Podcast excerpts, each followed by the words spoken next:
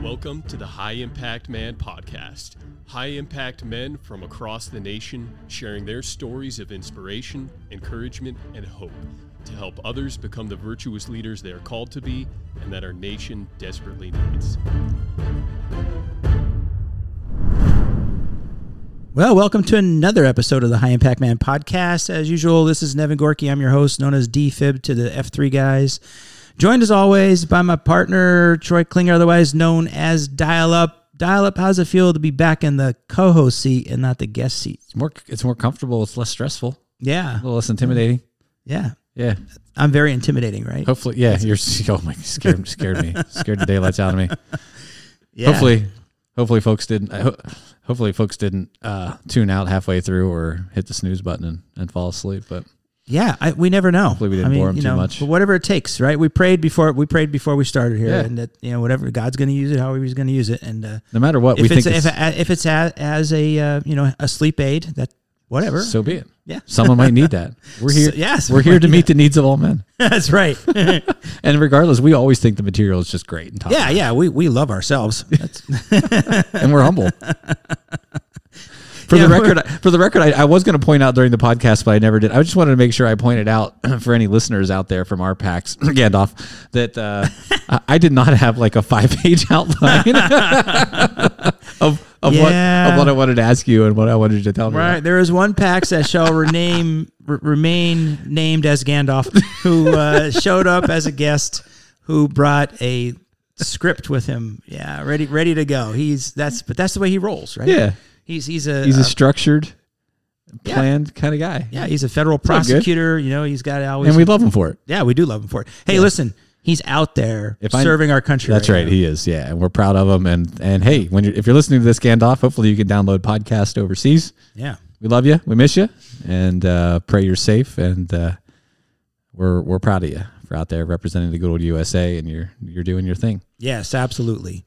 And uh, and as always, we're here for your family. If uh, Denise needs anything, we're here, man. So, um, and he knows that. Uh, so we love you, Gandalf. All right. Well, our guest today is another high impact man. That's what we do. We bring men on here who we think are high impact men to uh, share their stories, to inspire and encourage and motivate other guys to be virtuous leaders. Uh, our guest today is in studio, so the the audio quality should be superb and uh, it's always better like that. When I listen to other podcasts, I really like it when the guests are in studio. Yeah. you know, we can't do that most of the time. That's just the way it is. But uh, but boy, it's it's really nice to to listen to high quality um, audio. But anyway, I've gone off on a tangent. Our guest today, We've, wait, hold on. We've had guests of all kinds of quality, right? We've had guys yeah. Oh, on their my front porch with the birds squawking, and Right, right. guys in their front yards watering the lawn. maybe urinating or watering the lawn. We've had guys in their own like s- podcast studio. Yep. right. Yep. We've had guys on the boardwalk at Right on the beach boardwalk, at the yeah. beach. Uh, a little having bit of some everything. libations while they were talking to yeah, us. so we've we've had all kinds Yeah. of uh, backgrounds. Yeah, we for had our uh, recordings. uh, Cadre Danny's phone just overheated and went out in the middle of our podcast. We had photo finish. His wife's calling him for dinner. I forgot about photo finish. That's right. He's like, I gotta go. My wife, who I don't know what her Lynn. religious beliefs are, Lynn, what what religion are you? uh, but anyway, yeah. yeah. Back back back to you. What were you saying? Yeah, I don't know, but uh, I think Oh, I was there's a guest introducing here. our guest. There's a guest here in sight, on person, that's right. Uh, so uh, Pastor Dawes Dunham, he is a he is our pastor from the First Baptist Church of Danville, and uh, wait, and he really is a high impact man. Uh, not just because he's a pastor, but because uh, he has such a heart for people, uh, for young people. He's been involved in uh, running and uh, cross country coaching, and uh, and just his story, man. Uh, he's he's got a lot of stories to tell. We we'll, we'll try to squeeze some of them in, uh, and uh, he's he's a great preacher. Uh, if you if you want to tune in, man, it's uh, found on YouTube and online. You could uh, you could download the the sermons, um, but uh, he's uh, definitely a high impact man. He has a sphere of influence larger than some. Uh, smaller than others, but uh, but uh, making a positive impact uh, as always. Uh, he's got a got a, a brood of boys uh, who he- who he will tell you about. He's got a basketball team. He's got a basketball team. Yeah, that's right. And a sub. And a a sub. sub, that's right. Yeah, and a sub, Yep. I guess, Yep, right. six boys. He kept trying for a girl, just couldn't couldn't do it. Yep. But we won't blame him for that. No, that's all right. Yeah. So uh, anyway, uh, it- he's he's going to be our guest today. We're gonna we're gonna uh, have him tell his story, and uh, and I think you're all going to agree that he's a high impact man. So Pastor, welcome to the podcast. Thanks. That may be the longest introduction I've ever had. Yeah, it could have been longer. I was going to say, right, Reverend, you know, all the other things and stuff. I was just trying to stay awake. I was just thinking that like we could be calling him P double D. P double D. Okay, Yeah. that's P good. double Yeah, D. that that would work. That's a good name. I did call him P Diddy for a while. I'm not P sure. Diddy. Yeah, that's that's fair. but Too. that's taken, I think. yeah, P Diddy is. Yeah, it's, it's kind of already done. Yeah, that's already done. P double D. P double D. I like it. Rolls off the tongue. Anyway, All right, P double D. So um, yeah, we haven't gotten to an F three workout though. So most of our listeners are usually F three guys, but you're going to be yeah, yeah. yet, Yeah. yet, yet. oh, so he's saying there's Yeah, a chance. There's a chance. There's always a chance. Hey, we got Lieberman there last week. Did you? Yeah, Mm-hmm. he finally like he'd been coming and running with us. Yeah. for several weeks and he finally I think he just didn't have an excuse and he knew that I did I knew that he didn't have an excuse to not stay. And so he stayed last Saturday. And Yeah, I think he's coming this Saturday. I texted him last night to see if Yeah. he'd come today, but he had he had to go up to uh, an hour away from here for his work early in the morning, so he couldn't make it to this morning's beatdown. But uh, he asked me about the schedule again, so I gave him Thursday, Friday, Saturday schedule coming up, and uh, so I don't know, I think we'll see him again. Still holding out hope to get Brant there too. So, Uh, you know, so now on a side note here, as far as F three stuff goes, uh, you know we're off to a great start. I, we are. So as you know, uh, F three everybody gets a nickname, right? I'm DFib, he's dial up. Um, You already got a nickname for me. P double D. Yeah, but the PAX has to vote, so Yeah. who knows? And we're terrible at giving names. But anyway, uh, so Brian Lieberman is the guy we're talking about. He's the head of human resources, and so we had a good sized number of guy uh, people that at the at the beatdown Saturday to give him his name, and so he works in HR. And of course, immediately I said, when, when you say HR, what do you think of? And the only other guy who knew what I was talking about was Hold on, don't don't say it. See if Dawes knows. If you hear HR, HR. Human resources. Oh, yeah, see him? Soon as I said it, the other guy in his late 50s knew HR puffin stuff. Oh yes. You know HR puffin stuff? Yes, I see, do. he knows. I looked it up. It, it- it actually was kind of a comical little cartoon. It was. It actually was. yeah, yeah, HR puffin stuff. But he ended up being Peloton, Oh, nice. which is good. Yeah. Because he does bike. Yeah. and his bike his wife is addicted to it so she was i think he would tell you that sh- she was jealous Yeah, huh, yeah. because she, How cause did she you get tells the name him Peloton? she, You don't write she it. asked what his name was Why and, did he get the nickname? Yeah. and she, yeah, she's like but you hate the peloton and he goes well that's what's funny about it Yeah, that's right. That's what's good about it. So now he likes it even more.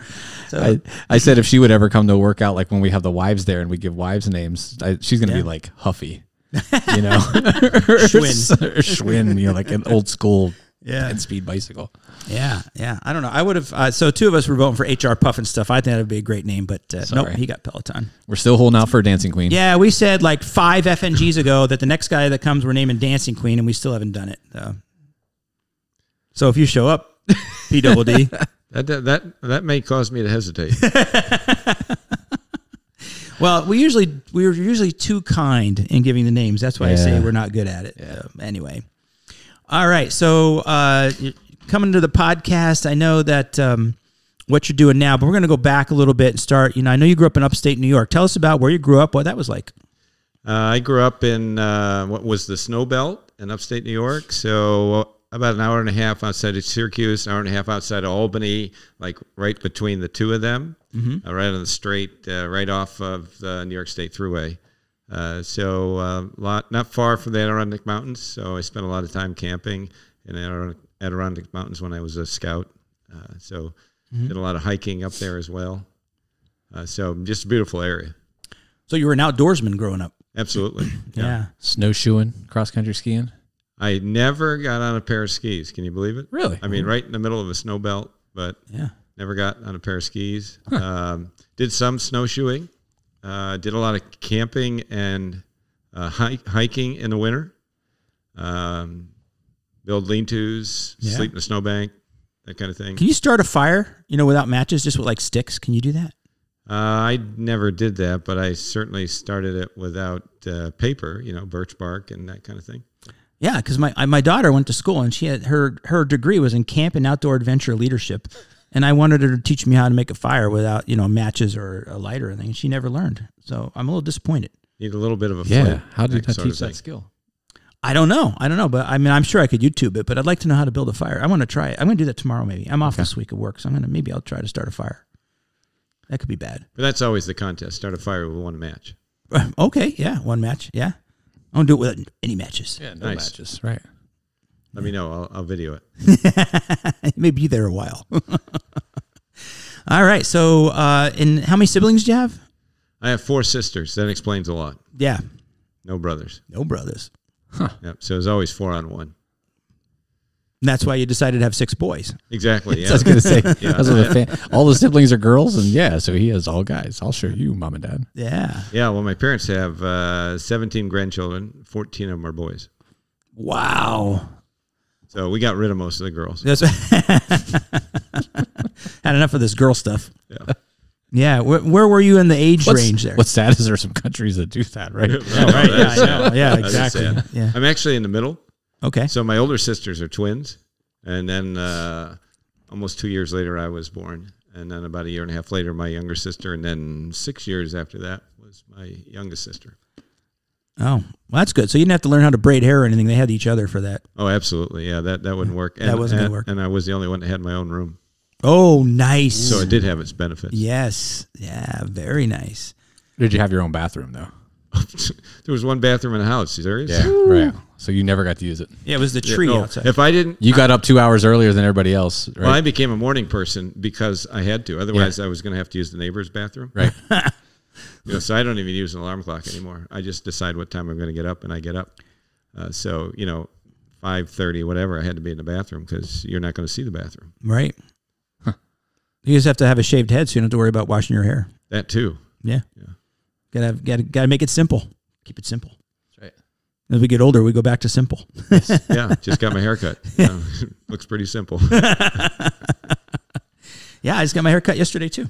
All right, so um, high school, what was that like? Did you? I know you were. Uh, uh, well, go ahead. Tell us about your high school career. So I was in, in grade school. I was the uh, person, me and a fellow named Patrick, were the last people picked for any sports team.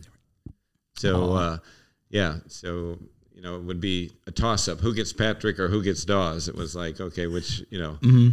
So. Uh, and uh, interestingly enough, the uh, the gym teacher would at the end of the year call in the people that were, may I say, athletically challenged, and they would give us a ball of some sport that needed a little bit of repair. So it was pretty much worthless, but it was also pretty embarrassing. Uh, so uh, when I, uh, you know, when I entered junior high and high school, I certainly didn't have much confidence in uh, being able to be proficient at, at any sport. Uh, and so, uh, leading up to high school, I I found that I enjoyed running, so I would actually run back and forth from school to home, and and uh, and then before I entered my freshman year, I found out they actually had a sport what where you ran. That that was the sport. I was like, hey, I'm I'm going to sign up for that. I had no idea what I was getting into, uh, but I I ran and I wrestled because in wrestling. That was back when they actually had a 91 pound weight class in uh, in the tournaments and a 98 pound weight class. So uh, so I wrestled 91 in all the tournaments, uh, and I actually had to gain weight to do that when I was a freshman. Wow. So when I was a freshman in high school, I weighed 82 pounds. So Yeah. I didn't break 100 pounds till I was in till I was a junior. Yeah. So I graduated the smallest kid in my class. I was 5'2", Graduated five two, and now you are six feet. grew a lot out of high school. Yeah. I grew 10 inches my first two years of college. Wow. First year and a half, actually. That's amazing. Ten inches. That's a lot. That's a lot. Maybe, maybe I could have played football too. Remember, I said I was bulking Yeah. up to 120. Right, yeah, and yeah. I realized maybe I should run instead. He, he, yeah, yeah. You were, Yeah, I didn't have any. you were a real options. lightweight. Holy Yeah, smokes. yeah. Now, when you so you started running, were you good at it right away? No, uh, no. I was I was pretty marginal. Yeah. Uh, so by the time my senior year, uh, I was decent. I, I wasn't great. I never was great, uh, but it was something I really enjoyed. So I continued on. Um, I tried to run in college uh, for a couple of years, but the, gr- because I grew so fast uh, that much, uh, it really hurt my back, and I spent about twelve years where I couldn't run at all. Wow. Uh, every time I tried to get up to a certain distance, um, the, the pain would be just too much. Yeah. That's So how what- I am now. And what year did you graduate, Dawes? From high school? From high school, I graduated in '76. 76. So you, you were fortunate too. Like that was like not a lot of schools had cross country programs yeah. at then. Yeah. So Really? so- So, so we were actually right, in it, yeah. Like he was an early. Yeah. His we school were was actually in the obviously an area early where adopter. cross country was a pretty big deal. yeah. So uh, all the area schools had it. Yep. But uh, you're right, not a lot of schools uh, in '76 necessarily had high, had, uh, high school cross country. I didn't know that. I wouldn't have predicted that because running is you don't need any, you don't need anything. Just go run, right? Right. And so you would think that would be like one of the early sports that. Yeah. We have to go. I, I I think Danville's might have just started right around that. Well, I know the time. girls started believe. much later than the boys. Yeah. Yeah. I can't So remember. Jeff was uh, was here starting the girls program. Yep. The boys program was already going when he was Yeah. uh, first a teacher. Yep. Wow. So Jeff is Jeff Brandt. He's a cross country coach here for Danville for a long time. He was a guest in one of our early podcasts. Uh, that's who we're talking about. But uh, he's still coaching. Retired from teaching, but still I coaching. would say he's the best coach I've ever seen in any sport. there you go. Yep. Yeah. So uh, go back and uh, find the episode with Jeff Brandt when you hear Yeah. It was about like that. s- s- two or three. Yeah, it was early on, Listen yeah. to that one. It's a good one. Yeah. It still has the record for the longest podcast. Yeah. We got- Shocking. yeah. Yeah. Jeff could talk. Love the man. yeah. So, uh, so in high school, uh, you did that, and then uh, tell us what, what happened after that. as far as uh, career academically, well, I graduated from high school. I was in the top ten of my class, uh, so I was Out of out of 170. oh, some. okay, that's good. That's good. Uh, it, wa- it Where was you wasn't. going with that? It wasn't. yeah, you know. It wasn't out of 11. Okay. Well, we finished second in the race. Uh, this, this by the time this podcast is going to be weeks later, but we finished second in the race, right? Right. Out of three teams. Yeah. you don't. You don't need to tell all the facts. Just, We uh, do appreciate your congratulations still, though, on Facebook because Yes, you, you I thought we did something great, congratulate you. right? Yeah, right. Yeah. I said, "Wow, that's pretty awesome." Yeah. Yeah, they had me on the team. They had no chance to win anything. We so- did beat other teams; they just weren't in our category. Right. Yeah. Anyway, So, uh, so I was a pre-law major. I was. Uh, I want. I wanted to become a lawyer. I wanted to make a lot of money. Yeah. Uh, that was really my goal. Uh, actually, I had thought that I wanted to be president. I'm glad that never worked out. Did you really? That was the ambition. Oh, that that's was my cool. ambition. Yeah. Yeah. yeah. So I. It's I, not too late. I went to a liberal arts college in upstate New York, uh, pre law major. And uh, right before I went there, uh, I noticed I had been searching uh, for God for uh, uh, at least a handful of years, but in particular, the last few years before I graduated, uh, I decided that I would go to church and I would be involved with lighting the candles and I would do, you know, try and do everything that I could, but it, it- it never changed my life. Right. And my senior year of high school, I noticed that the family that lived across the street from me, uh, their lives began to change. I mean, radically change. I noticed just a tremendous difference in their lives, and they had started to go to a uh, to a church uh, about ten miles from uh, from our home, and uh, I decided, you know what, I just need to check this out. So, uh, so I actually was interested in uh, the girl there. Uh, she was one of my classmates, and so I asked her out, and she said, "Well, you know, you can go go to church with me." And I said, "Well, I, you know, I'll go anywhere." Sure. I'll go to church. as most teenage boys would. yeah, exactly.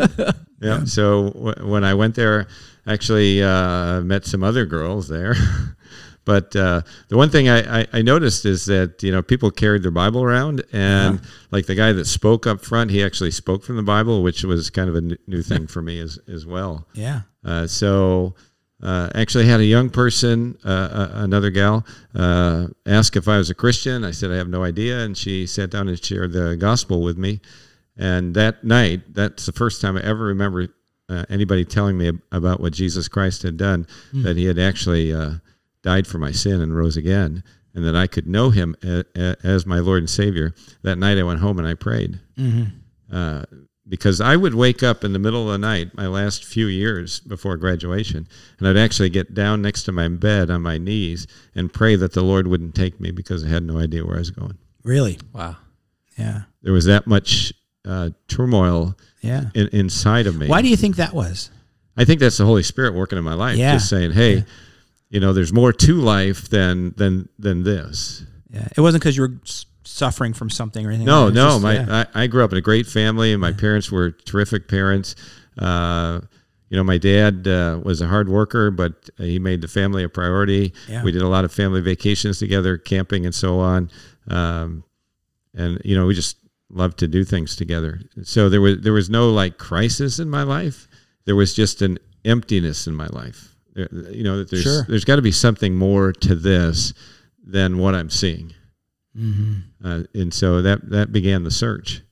Uh, so in the midst of that, that, that first year I went to the Little Rock College majoring in political science, and the youth pastor had been encouraging me to think about you know possible ministry, and I was like, no, no, no, no, I I'm I'm good. Uh, I'm going to be a good Christian lawyer. By the way, we need them too. So Sure. you know I'm I'm not saying that that's not a worthy profession, but God continued to work in my life and. Uh, they did a youth service at church, and the youth pastor said, you know, he's, he was giving things for people, to, the young people to do, some to give testimony, some to do special music or read scripture or whatever. And so he turned to Les and I, and he said, hey, y- you, you two are going to share a message. I was like, what? Where, where did that come from? Uh-huh. So I preached on the whole book of Philippians in seven minutes. Wow. I can't even get through the introduction. in seven no, you minutes can't. now. No, you can't. so you how You old- heard it how here, old- folks. Right. Members of First Baptist Church. can be done. It can be done. Be done. the whole book of Philippians in seven minutes takes care of a lot of things. God loves you. Yes. How old were you when you when that hap- when you did that? Uh, I wa- I had uh, just turned 19 a little bit. So that was before the first time you basically preached. Yeah. 19, yeah, it was yeah. Uh, uh, yeah, it was 19, 19 and a half, whatever. Uh, and I came down from that and I and I turned to the youth pastor and I said, "This is what I I need to be doing." Wow. And so in July of that summer, I transferred to uh, to Bible college from a political science major where most of my education was already paid for, uh, and moved from that to to ministry where I had no idea where my college education was going to get paid for. Yeah. How'd your parents react to that? Uh, well, actually, it, it was interesting because my dad said, "Hey, y- you know, you want to go fishing?" So we, we did a lot of that together, anyway. So on the side of of the stream, he said, uh, "You know, I noticed that that you put on your your application that your parents weren't Christians. W- what do you What do you mean by that?" And so there on the side of the stream, I got to share my testimony with my dad about how I had come to faith in Christ, and uh, and my dad's response was, "Well, I'm just I, I'm not good enough." And and I said, "That's exactly the point. Right. You know, we aren't good enough." Uh, and it it took uh, about five years, and my dad came to Christ after about five years in my office Yeah. uh, Awesome. in in Maine. But uh, but one of the things he said to me, he said, "Do you realize that ministers don't make as much money as lawyers do?" Right. And he said, "But if this is what you think you should do, I'm 100 percent behind you." That's awesome. Yeah. Yeah. So, that's really awesome. I mean, I couldn't ask for anything more. yeah. No. That's incredible. So God, God was just chasing you down. Oh, he was. know, and it's there's like- no, there's no question about it. He put all kinds of things in, in, in my path, Yeah. and I actually ended up going to Lancaster Bible College. And had never set foot on the campus until I got there. Wow. So you just decide you're going to go there without even I'm gonna- seeing it, I'm right? going to go there. Well, we kind of did things like that back then, right? Yeah. Mhm. I mean, like when I I graduated, I was eight years behind you, so I graduated high school in '84. I didn't go on any campus visits. Right. I just chose a school. You went to the guidance office. Yeah, You looked just through a bunch of "Where- What pamphlets. should I do? I don't know. You know, and Yeah. and there isn't as many. I guess, yeah, not nearly as many jobs because the whole technology evolution hadn't occurred, Yep. right? And No, Oh, that's for sure. yeah, I mean, we were using abacuses, Oh, right? all right, exactly. So uh, it wasn't like you know I'm gonna go do IT or this or you know whatever I don't know. And that even like my profession, physician assistant, I don't even know what the heck that was. It existed, but it was like hardly any around then. So it was like, well, you go for business, you go be a lawyer, you go be a doctor, you be a teacher, or you be a nurse. Okay, that's it. Yeah. Engineer. There was also engineer. So um, yeah, I mean that's the way it was, right? right? Yeah, yeah. The options weren't uh, as broad. So when did it, h- how would you? Uh, I know you've had to do this. So how do you counsel, uh, especially a young person, like say high school or even college, or even people like you know past college uh, age or whatever who don't know what they're supposed to do? Like because it was clear to you, I mean, this is a vocation. Mm-hmm. Um, You were called to it. This is what I got to do. Uh, so, but not everybody has that. Uh, I'm not sure why, but you know, um, can you speak to that? Like, how would you counsel people that w- in that regard? Well, I, I had the privilege of working with teenagers for about 28 years as, as a youth pastor. In fact, uh, the thing that really motivated me to do that was that it was a teenager that shared Christ with me when I came to faith. And I said, you know, this is what it's about, you know, training teenagers to share their faith with other teenagers. Because who has a greater, greater voice in the life of a teenager than another teenager? Right. you know so uh, it's, it was exciting over the years to see young people grab a hold of that and uh, and uh, share their faith with their peers and live their faith with their peers uh, so i you know in, in counseling young people about you know what should i do where should i head you know i said that the most important thing i believe is that you walk with the lord right now and and you and you you do pray and you do ask him sometimes you, you don't get this big sign from heaven that says hey i think you should do this Right. but are you walking forward with the lord and i think he uses some of your natural interest Yes. and and other people in your lives and circumstances in your life to give you some direction you know and one of the things that uh, in sharing with young people is you can't be afraid in midstream to say you know what i, I think i'm need to head in a different direction Yeah. because I think sometimes we put people in this in this little box, and we say, "Okay, this is what y- you're going to do," and you can't, you can't, no, you can't go from that. Right. You know, and I'm grateful for my parents. Here I was, this pre-law major, and talk about a shift Yeah. and, and a change in direction, uh, and yet I had parents that said, "You know what? Uh, we're behind you." Yeah, that that's great advice. I think I you know I think it was um, years ago. I read I read a lot of books by Max Lucado years ago. He's a Christian pastor from Texas and wrote a lot of books. A really good writer. Um, I remember him talking about I don't remember what the title of the book was, but he said whatever lights your fire, whatever your passion is, that's probably where your gifts lie and what you should do, and find a way to do it. Now, and and you know we're part of F three and F three. They t- they call it your dolphin. Call it a dolphin because dolphins can swim naturally. It's what they do. So to find your dolphin, what you naturally do, and pair that with, I'm not even going to tell you why they call it a daffodil, but finding the group that you can serve with those gifts. Like Right. so, you know, and when you could get those two together, uh, that that cross section, that intersection, that's your high impact zone, uh, where where your where your purpose should be.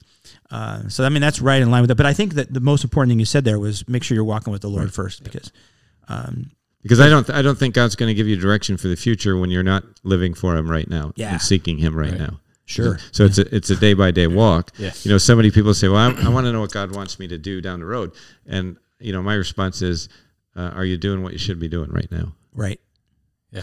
yeah, yeah. And I think you know, and if if you're walking with the Lord, that means you believe that the Bible is His word. You and for me, as I as I read through scriptures the, the first time I did it, and then you know every time, but uh, that helps to give me focus on you know what's right, what's wrong, but also you know um, what uh, what maybe is in line with my gifts and talents that I'm reading in the Bible. You know that I should be doing. And and, and I would say that I think just because uh, you know a young person chooses this field over that field doesn't make it right or wrong. Right. I, th- I think God does give us some choices that He allows us to make, and and it could be this or it could be that, and it still would be okay. right yeah and there's no there's no uh, one uh, occupation that is more holy than another right Absolutely. and that, that was a big change during the reformation and that's where we get the protestant work ethic ethic from like if, you, if you're if you're raking the leaves that's your job you should do that to the best of your ability and that's that's a divine No matter what it is. thing Yeah. to do right you're taking care of creation and stuff so yeah, yeah and i think sometimes we've misnamed the whole you know uh, in ministry thing right you know so if i'm a pastor or whatever position in the church i'm in ministry uh, when god calls us all to be in ministry wherever we're at whatever job he's put us in to make Right. a difference in the sphere of influence that we're in so that's that's our ministry yeah yeah absolutely you could serve him wherever you are Yeah. so so we're all ministers Right. Yeah. And we've it's it's cool, you know, that that's right in line with what we've heard from a lot of guys that we've had on the podcast that Mm-hmm. that have created that ministry wherever they wherever they were. I remember uh Oh, drawing a blank on his name. You know, he started the Bible study right in uh, in in the ER, right in. Uh, oh yeah that's dfib That's right. That's the other defib. The other That's right, DFib. that's the other defib. from forgot Florida. his That's right. name. How did I forget that name? That's DFib 2.0. yeah, my brain's gone. He's defib 2.0. oh. uh, and other guys, right? That just like, hey, here's here's where I'm at. You Mm-hmm. know, I'm gonna I'm gonna serve the Lord the best I can and uh, start a Bible study. Sometimes it's just serving the employees or the customers that you have wherever. See whatever a it need, is. fill a need. That's right. Yeah, that's outstanding. So you went to uh, LB- LBC, Mm-hmm. Lancaster Bible College, uh, got your degree. What was your What was your first post after that? I was a youth pastor in Maine. Maine, yeah, yeah. what was that like? Uh, Nice and warm, right? yeah, great. Yeah, for, for the month of July. Right. Yeah, the fall started in August. And still hadn't cross country skied. I still hadn't cross country skied, and I still never cross country skied, but I did a lot of ice, ice fishing. Where in Maine were you? Uh, about three hours up the coast outside of Belfast. Okay. That's in Ireland. Did you know that? I, you know, I got confused on the way. Yeah, well. I didn't- yeah, lost the map, ended up there. Did the Irish settle that place? Is that why it was called Belfast? So, uh, you know, I was filling out a bunch of applications my senior year for various uh, places for uh, youth ministry. And uh, this application came across for this church in Maine. And I thought, well, you know, I'll fill it out, but, you know, it's never going to happen. Uh, you know, and the next thing I know, we're, we're in Maine. And you were married at that point? Got married. I, I graduated in May, got married in June, moved to Maine in July, 500 miles from anyone that we knew. Oh, by the way, Brenda, we're moving to Maine. Yeah. She she always wanted to live in Maine. Really? Yeah, I never I never knew that until this whole thing started to transpire. And and Brenda was not the girl we talked about earlier. That No, led you she to wasn't, Christ, right? no. I So- just, I just I want to make sure. so yeah, so- You got to tell how you met and Just everything. so Dial there's Up So no Hopeless clarity. Romantic. So he loves these stories. So Yeah. you got to got to tell us. I met her. I met her at church. Okay. at that same church. Oh, the same church. Yeah, yeah, where I met some other girls. Uh, So the girls pulled a switcheroo on you. P double D is playing they the were- field. I think they were all trying to get rid of me, basically. You know, so they kept introducing You me take to 'em. other other You take girls. He's not very athletic. He gets picked last all the Yeah, time. so yeah, there's only hope. The only thing he can do, he can run. He, he can't do anything with the ball. So you know, Uh, Was Brenda always picked last too in gymnastics? Brenda is not a sports fan at all, which is kind of interesting because she's it- got Given a your- house given full of your boys. house. Oh yeah, six boys. that Everybody has their own team, and uh, Yeah. she just goes to a quiet place. In the Yeah, house, she right? sort of made a moratorium at dinner that we couldn't talk sports. It was the only place we couldn't talk sports. Uh, but yeah, so I was on a youth group hike actually, and uh, I saw this cute girl uh, that I hadn't really met, and so I decided on the way down the mountain that I would position myself right in front of her and stop quickly. Oh, good move. Yeah. Uh, Yeah, good move. So she would have to run into That's me. smooth. Uh, Yeah, Um, yeah. My boys think that that's really lame. Yeah, it was real smooth. Uh, but I tell them, you know, we've been married 41 years, so it, it must have worked. worked, so, right, yeah. yeah. So it was it was lame, but it, it was a good lame. yeah. Yeah. He, he thought his backside was his best feature. Let's, let's be honest. That's it. Let's be honest. That's it. That was my good side. yeah. Uh, I, I may have happened to after that run by her house too, uh, which they even thought was even lamer. With and, his shirt Well. off, right? yeah, and she she saw me running, so uh, Eighty-six pounds of yeah, blazing, know why he blazing passed- distance yeah. runner muscle. Why did that guy pass my house 18 times today? So I was actually over hundred by then. All right, I was really stacked. he was he was jacked by that He point. was jacked. Pushing 110. yeah, I, so I I had a similar smooth opening line with my wife. So it was we were she was a student nurse and I'd seen her the day before and she had like just nice clothes on and a lab coat and i saw her across the way on one of the hospital floors and i thought she was a resident and i tried to make an excuse to get over by her i was seeing a patient and by the time i did she was gone i think she was gorgeous i got to see this woman again and the next day i get on the elevator she's on the elevator and she's wearing these old geisinger school n- nursing uniforms that were just ugly as can be they're from like the 1920s She had the hat on. yes and i said uh and I said, "Boy, you looked a lot better yesterday," or something like that. that was my, that's that's that a was my great line. opening line. Yeah, That's a great line. Yeah. that'll that'll win you every Yeah. time. 28 years later, that's, There you it go. must have worked, right? That's a good line. Yep. Yeah. No, she will tell you otherwise. I gotta remember to say that to her sometime. Just see what she says. Oh, yeah, she tells that story. All right, so Maine, how long were you up in Maine? Uh, that time we were in Maine for about six years. I um, was youth pastor for two and a half, and then actually, no, three and a half, and actually then had the opportunity to be a lead pastor the, at, a, at a missionary church. It was their first full time pastor. Uh, so uh, actually, 14 miles down the road, same road. There's not a lot of roads in Maine. Not a lot of roads. No. Uh, so we moved down the road and quickly realized that I really missed working with young people. Yeah. So, uh, so actually, after two years of doing that, uh, I resigned with really no place to go and ended up working in a cabinet factory for a bit down in uh, the Lancaster area uh, because I really believed that God wanted me back in youth ministry. What what kept taking you? So you went to Lancaster Bible College, and then you went back there to work at a cabinet industry. Was was there family there? Did I miss that? Uh, no, What kept no, taking you to that part Uh, of actually, Pe- like uh, uh, Pennsylvania from uh, Maine? another another fella I knew worked in the cabinet factory. okay, So he let me know that a job would be available. Ah, so so okay. I ended up moving down there so that we just have a job because at that point we had three kids. Yeah. ah, all right. So I had to have a job. Yeah, I was, I was just I was curious how Lancaster, Yeah, right, PA, yeah, kept yeah. being your landing spot. Yeah, after- it was just because after I being knew in Maine. somebody, you know, that knew somebody Got it. and uh, the job opened up and I and I needed to move. So You missed the Amish. yeah, I was uh, I went to find a horse and buggy. That's right. so how'd you get back in ministry? Uh, well, in the in the process of going to cabinet factory, I start I again continued to apply at places, and uh, actually the youth pastor position at, at my home church opened up, Going back to upstate New York. so I went back to upstate New York where I was in that position for nine years. Okay. And uh and then you end up in the Poconos, right? After a brief trip to Maine, Another brief trip to Maine. ended Wow. up back in the same church I was youth pastor at. Oh. So you went back as a youth pastor again? Yeah. Okay. actually was working with um, now the leaders were uh, young people that we had discipled years before Yeah. so it was just a great opportunity but some other things uh, didn't work out Yeah. so uh, after a short time there we ended up back in the poconos Yeah. uh, not back in the poconos but in the poconos yeah. this- What what church was that? it was first baptist in east stroudsburg East Stroudsburg. Yeah. At this point, you've already like doubled the average life expectancy of a senior pa- or of a youth pastor. oh right? absolutely yeah, yeah. and you kept going back. I kept going back. Yeah. People question my, my mental stability. But, uh, yeah, I just love working with young people. Is there a? Do you think uh, just on that topic? Do you think there's a? I think I know the answer to this, but do you think there's a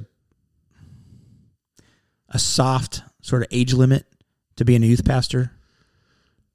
I, I think for me, you know, uh, doing it 28 years, when I began to hit my early 50s, I- I, I really sensed that my energy level was a little different. Right. Uh, my I don't think my passion was a whole lot different, but I think my energy level was a little different. Yeah. Uh, some people do it way beyond that. Uh, for me, I really sensed that that was the point in which I needed to consider uh, more adult ministry and then think uh, creatively how I could continue to be involved with young people because Yeah. I, I, I really still want to do that. So you, s- you still felt like you were able to really connect with the kids. I- I despite do, that Age. It was yeah. truly just that energy level. Of, Yeah. You know, the all nighters. Yeah. And, you know, summer I'd be gone.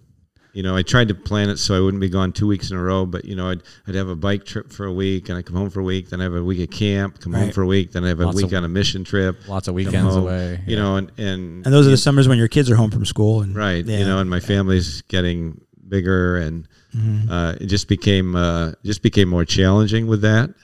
Uh, so I really sensed that they needed somebody that, uh, that would have that type of energy. Uh, and again, I don't think you lose your influence, uh, but you know, I think there's some energy issue. For me, it was. Sure. Yeah. You know, and I mean, I tried to stay in shape, continue to remain in shape, but uh, it's just different. Yeah. So let's. Uh, I mean, we'll we'll pick up that uh, career story. Uh, we'll come back to that. But uh, as far as your uh, involvement with uh, with running and cross country, so your personal uh, v- journey, uh, you went about what'd you say about twelve uh, a lot of years where you couldn't really run very well. Uh, then what happened? I, I began to um, want to get into the uh, high school, junior high uh, opportunity with coaching, and I felt that I w- should need to be able to run some. So when we, I had coached a little bit in Maine the, the second time that we were there. I was actually uh, the head uh, junior high track coach and the head cross country coach uh, junior high in that uh, second time, short time that I was there. And so when I moved to the Poconos, I decided, you know what, I just need to work through this. So I began to run, um, uh, increase very slowly. So I started really low. I mean, I started like at a mile and I stayed there for a bit. I did a lot of core work uh, that really helped strengthen my back. I'm I'm convinced of, and I gradually, very, very, very gradually worked up. And as I worked up, the opportunities came up. Uh, so the um, the head cross country coach in uh, in the Poconos uh, resigned, and the opportunity opened. Uh, the one of the head track coaches, the girls track coach, he had coached cross country for many years before that, uh, before the, the the current coach, and he came up to me and, and asked me because I had vo- been volunteering it with cross country and with track, and he knew I was very interested, and I, I think he knew that I knew what I was talking about. Uh, so he asked me if I, you know, would the church ever let me coach, Yeah. uh, be a head coach? Uh, and I went back to the board, and they were 100% behind it uh, to be where the kids are. Right. You know, w- the church can't wait for people to come to it. The church needs to go out to the people. Yes. Uh, and so that was one of the avenues of the open door at, at the high school. Yeah. And uh, so I, I applied for that position, recommended by that head coach, and the school had asked, "Who would you recommend?" And uh, he said, "Well, this is the person I'd recommend, but it's a little challenging for the school when you're not part of the school district. so who is this guy?" Right. Yeah. Now, I had been able to get into high school as far as being a volunteer in the lunchroom and getting in connection with kids. So I wasn't a complete stranger, uh, but obviously, you know, they weren't paying me as a coach. Not that you make a whole lot of money as a coach. If you're in it for the money, you're in it for the wrong reason. Uh, but uh, so you know the, the search kind of went on and on and and uh, basically I think they they didn't have any other candidates Yeah. that uh, that were there and so you know the the head track coach again recommended me to them and and so that summer they they hired me and uh, so I, I was the head coach at at the Poconos uh, for eight seasons. Uh, What years were you coaching there? I was coaching there. Let's see, we moved to uh, the Poconos in the late 90s. So I coached, I think, 99 to 2007, maybe. And boys and girls. Yes. mhm. Yeah. Yeah. And and thankfully the teams were, were pretty successful. Yeah. Uh, so you know they they s- seemed to be pleased uh, uh, with uh, with me as a coach, and it was just a great open door i- in the high school. What kind of numbers did you have on the team?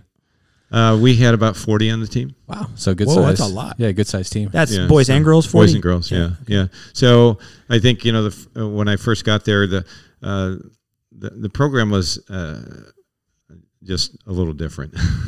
Let's just put it that way. Uh, so you know, I came on and said, you know, we need we need to de- we need to get a base here, mileage and and core and all those kind of things. Uh, they had the talent.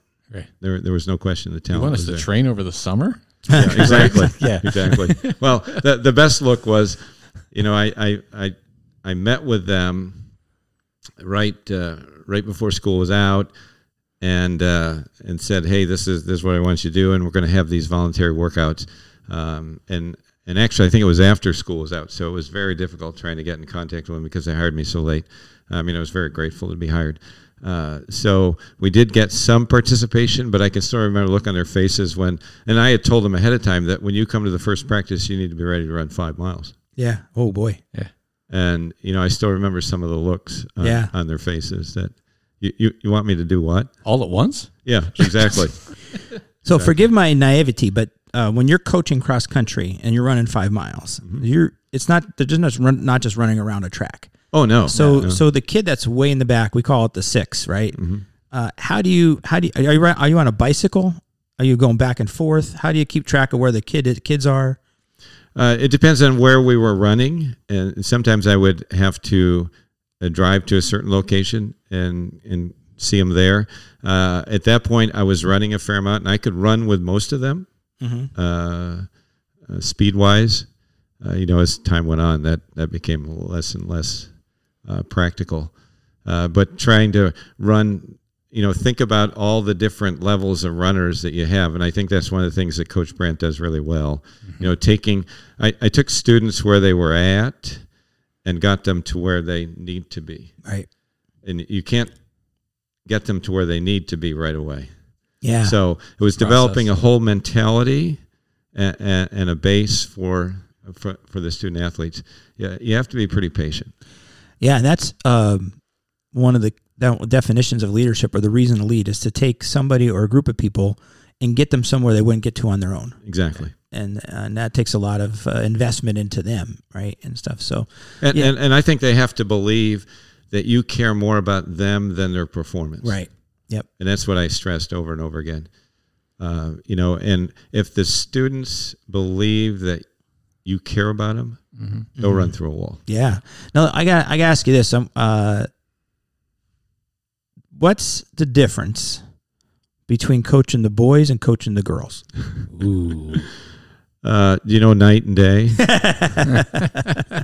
I used to tell I know people. the answer to this because I coached girls, and there's a special place in heaven for all of us that have coached yeah, girls. so- running's running's different. Like running's a different. This is a good question Uh-huh. because because you're right. We've talked like for soccer, right? Mm-hmm. You you say something. Hey, the team we're doing this yeah, poorly, yeah. right? And the girls automatically Every girl e- thinks every you're talking girl about thinks her. you're talking about them, and not only and that, they're- they and- think you hate them. and they're in tears, right? You hate them. Yeah. He's saying that I suck, Right, right. and you say the same thing to the guys. We're not doing something Yeah, well. they think it's the other guy. It's, that- that's not me. Not It's me. I'm talking great. about me. I'm awesome, dude. Yeah. Like it's talking about Ginny or Right. Johnny over here, Yeah. right? Cross country is a different beast, though, right? Because it's it's running, right? You can't just You know your time. yeah, like Yeah. time. The stopwatch doesn't lie. So yeah, go ahead. So, so I, I would often tell people. I said my workouts for the guys were in pen. Yeah. My workouts for the girls were in pencil. Uh, well done. I like it. Yeah, yeah.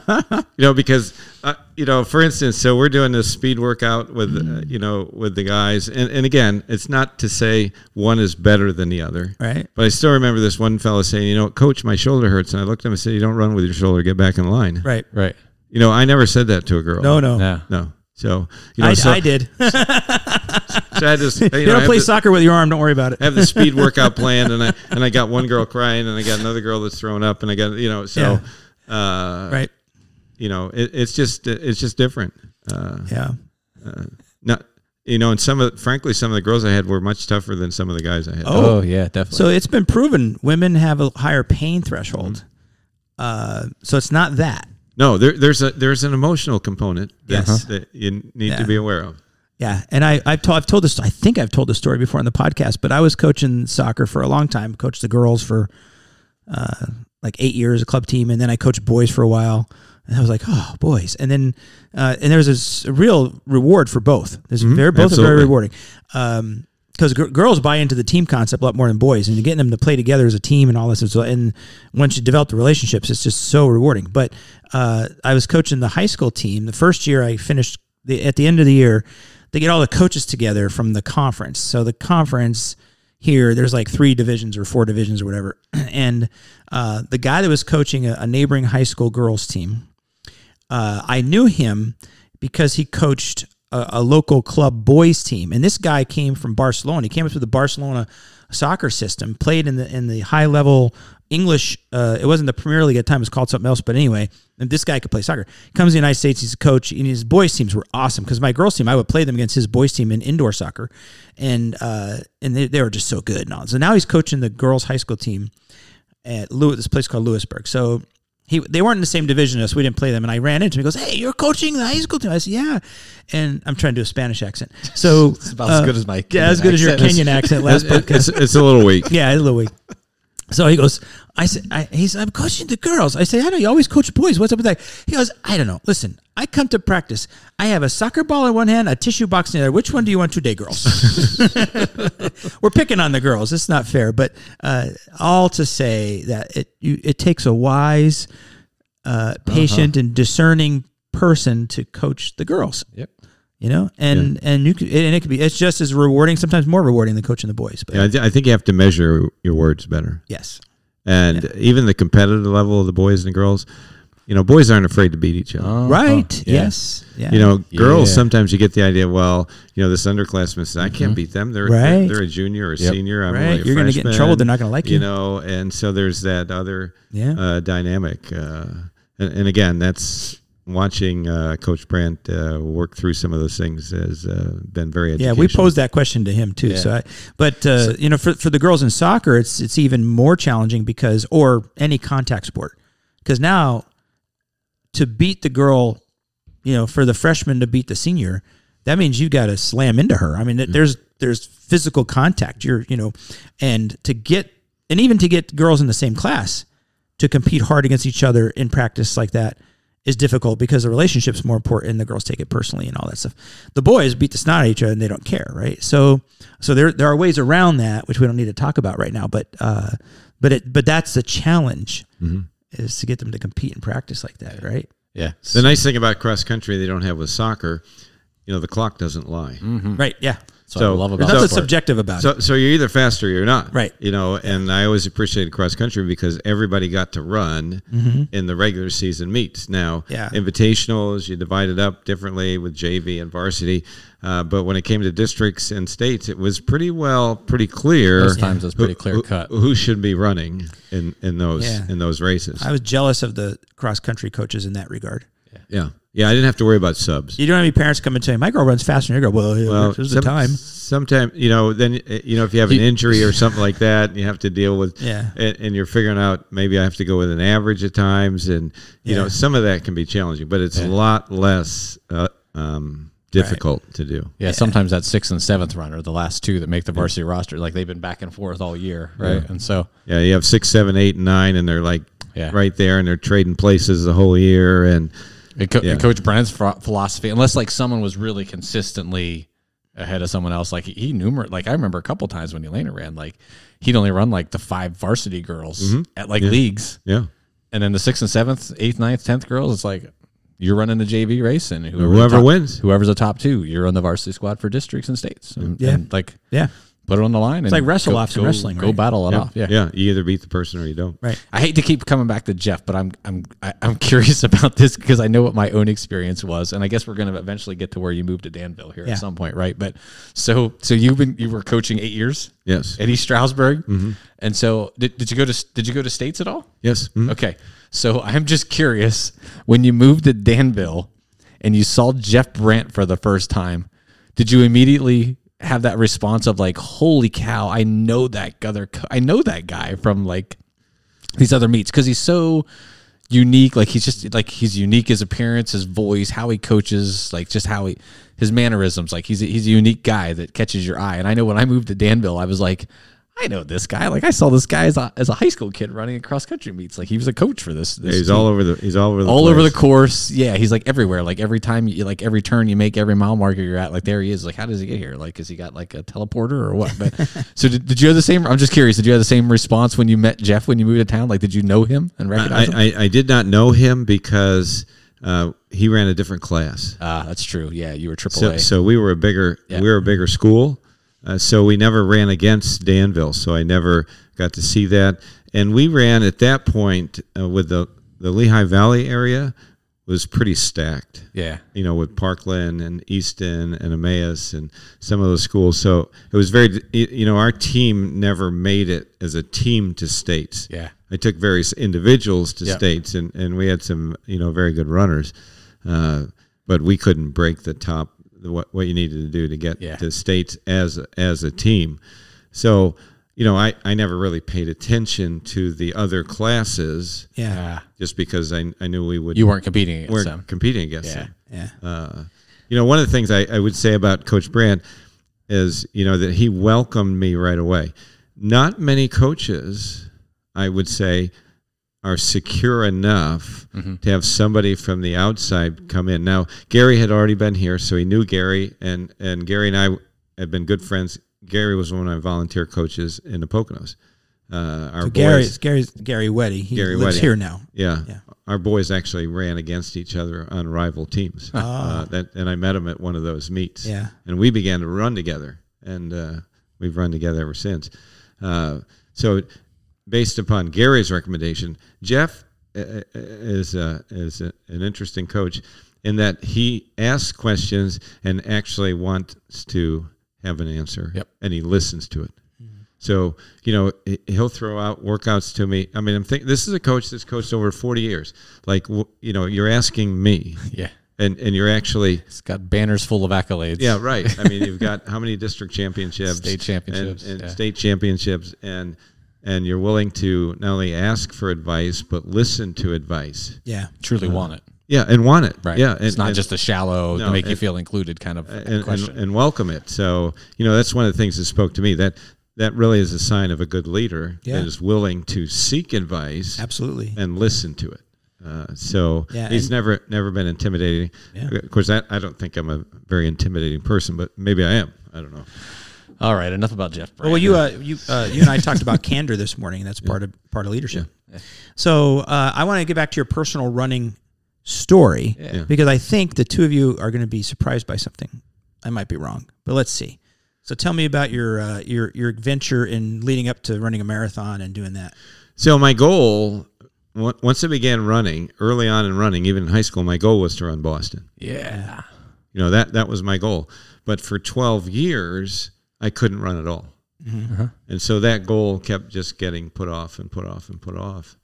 Uh, and uh, when I got to the Poconos and I was able to gradually build up, uh, I began to while I was head coach, I, I began to examine the possibilities of. Uh, uh, running a marathon, I would have to run it in the spring because I couldn't do a fall marathon because I couldn't train and coach Right. yeah. at, the, at the same time. Training in the s- Poconos in the uh, winter is a, It's a fun thing. it's a challenge. They don't they don't plow the roads there. They just throw cinders down on yeah, top. of Troy has some great stories about They ju- about. they just throw cinders down on top of the snow and let it get packed down. Like I'm, I'm not kidding. Like that. Like, Yeah. I, I don't know what it is. It's Yeah, different. Troy's had the experience of different being world. stopped by police. I lived. I lived in a there for years. snowstorm. Yeah, good, Uh, good story. I should have but included. yeah, that. that that's a good story. I love that story because I've run on that road myself, and uh, uh, so so I gradually began to build up, and I examined uh, uh, uh, various uh, training plans, and I I made my own. I took a bit from this and that. I knew I wouldn't be able to do high mileage just because of all my back issues that I had had. So I knew I had to find something where I could do something where I would run uh, 40 to 50 miles a week. That's pretty much where I was at. I knew I couldn't do 70, 80, 100. Uh, m- so my goal was to get to, to Boston. So I, I, I ran my first marathon in Pittsburgh. So Pittsburgh course is uphill for like 20 miles and then downhill for the last six, which is a really bad idea yeah. because you- you- you're you're toast, and now you got to pound your way down to the finish. Uh, so I I had examined the course, so I trained uphill. I mean, I did a lot of hill workout. I built up my my strength, uh, my endurance. I built up my leg speed.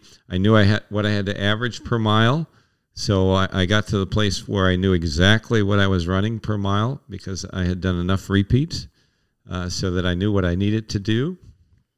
Uh, and I remember the night before the Pittsburgh Marathon, I was eating uh, dinner, you know, the big pasta dinner thing they do at these marathons. And I was eating with, uh, you know, five or six other people. And they uh, they asked me, you know, how many marathons I'd run. And I said, well, this is going to be my first one. He said, what do you hope to run? I said, well, I hope to qualify for Boston. And they looked at me like I was out of my mind. And they said, well, you know, don't don't be too disappointed because we've we've been trying that for a while. And I, I walked away from the table and I thought, no, I'm I'm going to qualify for You Boston. jerks.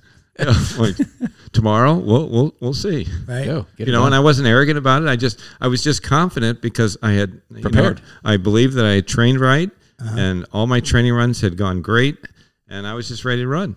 So, the first twenty miles, I just clicked off, and I was way ahead of schedule. And uh, I hit the twenty mile mark, and I and I, I thought I hit the wall. You know, they talked about the wall, and I thought, yeah, okay, whatever. Well, the monster came out and grabbed me. it's real. What I didn't realize was that I'd actually torn my meniscus. Oh, So I ran the last six miles with a torn meniscus, on pounding downhills. pounding downhills. Ouch. But I knew that I didn't have to run very fast to still qualify. Right. So I finished the race and I had qualified for Boston. What'd you run? I ran a 318. Nice. Good job. Um, so one of the first people I saw back at the motel were these group of people where they asked me how I did. And I told well, I ran a 318. They were like, what? And kudos to you. You didn't pick an easy course No, I to picked up qualify on. That wasn't a real wise choice, I must say. No, it, it wasn't, but it was one that it fits your sch- it fits Uh, it your fit my schedule. Right, schedule. There's not a lot of It was marathons. like in the, beginning spring. of May. It's the first weekend of May. Uh, it fit the schedule. Uh, I still could coach track some. and still do this uh, do this marathon. Mm-hmm. So my son Jeremy was with me. He was running around Pittsburgh trying to find me at various places. Yeah. He had just got his learner's permit, and so I I had a It's a torn great place to go. Mm-hmm. I had torn meniscus. We lived five hours from home, and uh, I got about ten miles outside of Pittsburgh, and I stopped. You know, we got something to drink, and I threw the keys to him. I said, "Hey, bud, you got to drive home." I couldn't. My my leg, I just couldn't couldn't do it. And I remember getting home, and he was so excited because he drove all the way from Pittsburgh. You know, just got his permit. Yeah. he was Which like made mom very happy. he was psyched. Mom was not nearly as psyched. but I said, "Hey, didn't uh, You did I didn't- great. I didn't have any choice." So, so anyway, I didn't find out that I tore my meniscus until uh, you know a few months later when I still couldn't run. You know, it's eight weeks after the marathon, and it still hurt to run. And I thought, Yeah. you know, something's not right. Uh, so, uh, you, you know, I went to uh, I went to my doctor, uh, who uh, was the you know the bone guy, and he said, "Well, we need to take an MRI," and that's where they found the torn meniscus. And he said, "Well, you know, we, we have a couple options here. We can you can rest and let it heal." I said, "Am I going to be able to run?" He said, "No, probably not." I said, "Well, that's just not an option." Mm-hmm. I Qualified for Boston, for I, I, I, goodness sakes. want to go to Boston Got a couple months. You ready? yeah so so anyway i i, I had the surgery uh, but i still couldn't get to the place where i needed to be to run Mm-hmm. run boston that following spring so i had to run another marathon so so i ran the cincinnati flying pig marathon the flying pig. Like pig, yeah. that's an awesome marathon i would recommend Mm-hmm. that would still everybody. happen. I've heard. I, I've, Yeah, I've heard it's of that. still one. happening, Flying yeah. pig, yeah. yeah Cool shirts. So, the- and the medal is the coolest medal I ever got because it's a 3D medal and it has the face of the pig coming out and uh, and the tail coming out the back end. so it's the neatest medal I own. Uh, but it, you know the theme is I'll run a marathon when pigs fly. Uh, you know, and there's flying pigs all the way through Cincinnati and Cool. go over a whole bunch of bridges and stuff. And obviously, it was a little flatter.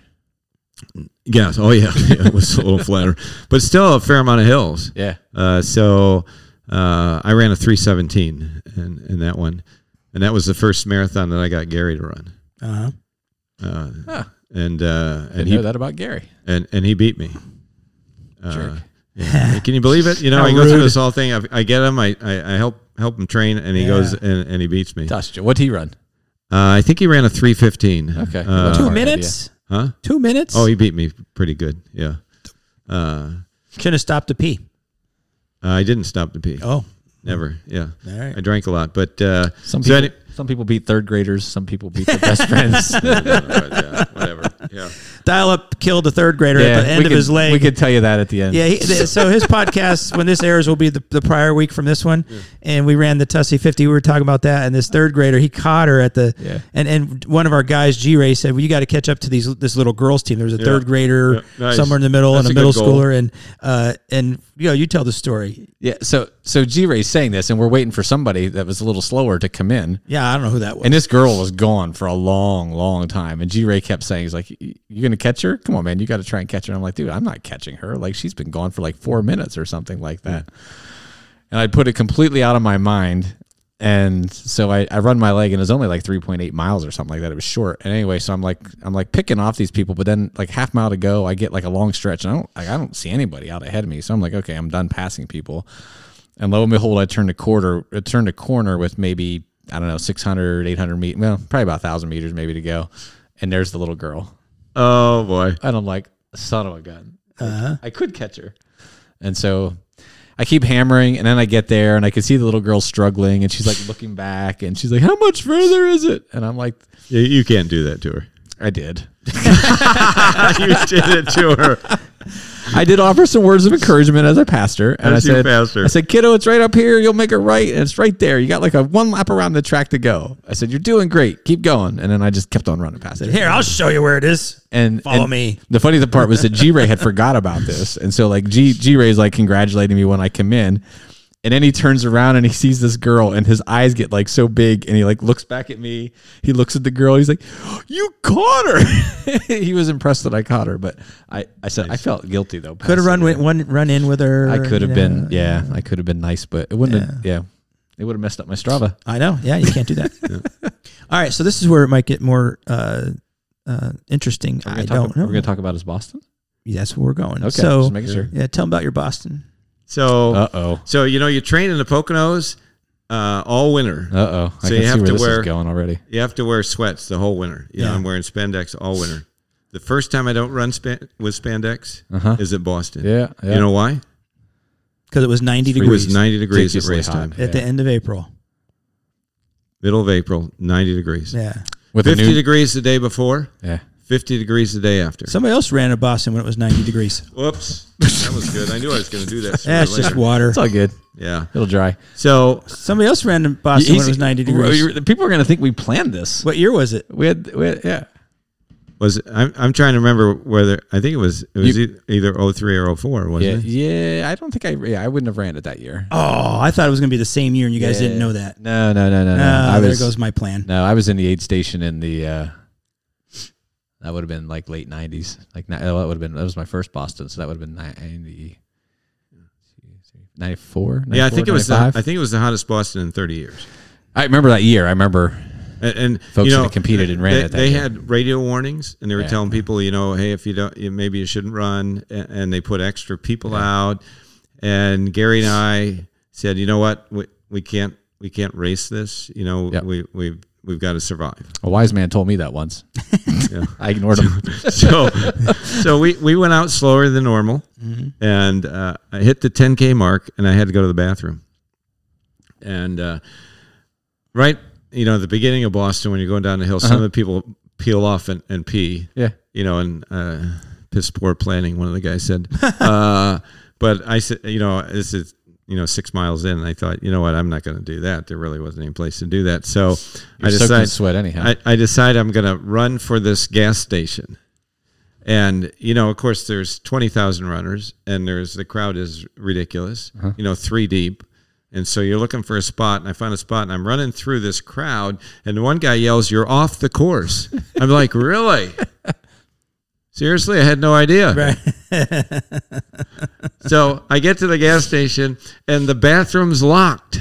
Uh, So I have to go inside, get a key, I get go to the bathroom. it's a state I- holiday for I goodness know, sakes. for goodness sake. So so so I so I get out of the bathroom, I throw the key to him, and I go back to the course and I see this opening and I go for it. And I'm almost to the street when this lady stands in front of me, moves in front of me. I hip checked her into the third row and just kept going.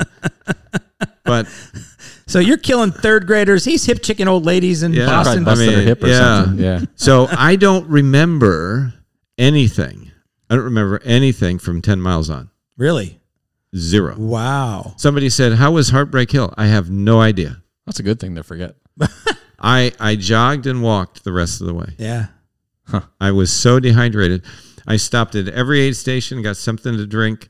I was in the best shape I've ever been in. Yeah. I mean, training up to the Boston that year, I was running my best times. Um, you know, the training went perfect. There were no issues. And uh, in fact, the night before, uh, we saw on the ground one of those flyers about how Oprah had won, run Boston and done four hours and something. And, and Gary and I looked at it and we just laughed. We said, oh, that's not. So I ran a 411 Yeah. in fa- uh, in Boston. Mm-hmm. Uh, in fact, uh, my wife wondered where I was because people just kept coming in, and Yeah. uh, I got to the finish, ended up in the tent, and uh, I had to drink a hundred ounces of fluid before I could go to the bathroom. Yeah. I I had Yeah. it, it took me a long time to get over that race mentally. Yeah. Boston's brutal for exactly what you said. That's it's cold all winter long.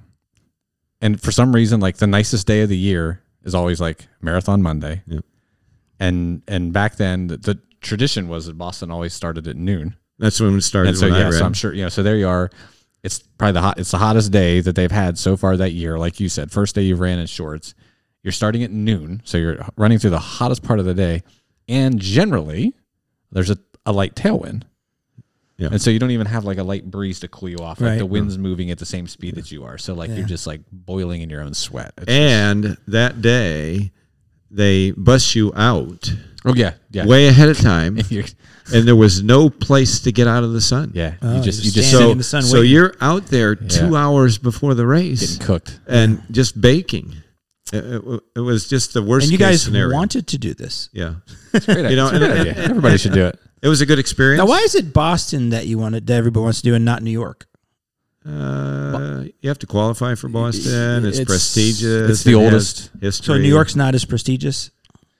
You don't- Um, do you have to no. qualify for the New York Marathon? you do, but it's yeah. more lottery. It's not based on your time per se. Oh, okay. there is some preference given to faster marathoners. I think as far as getting in, but Boston was always prestigious because a, a it was the oldest. It's the most Yeah. you know. It's the, it- it's the most historic race in the in the United States.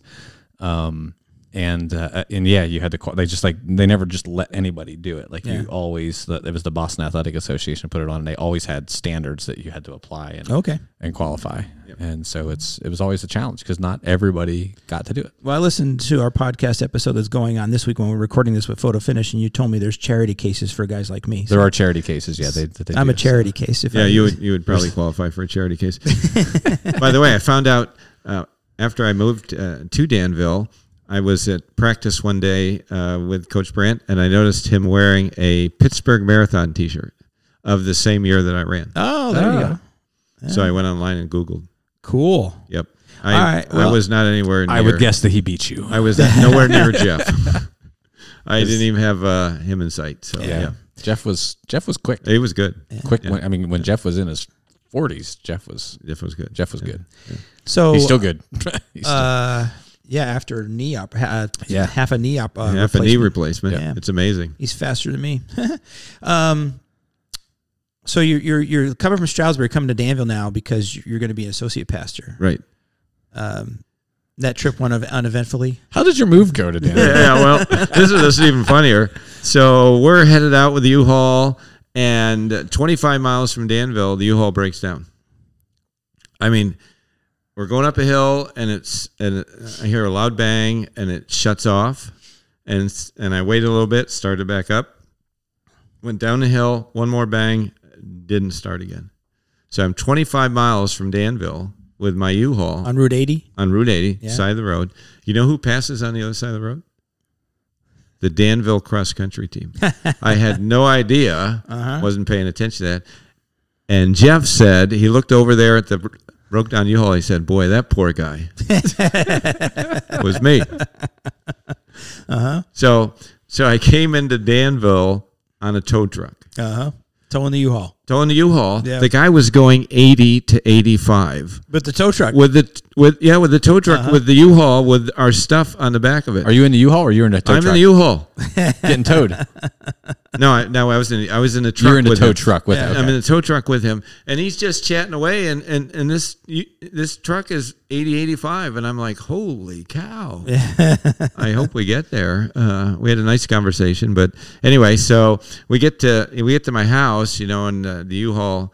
uh, The tow truck backs the U-Haul, and they're better than I could have backed the U-Haul in without the tow truck.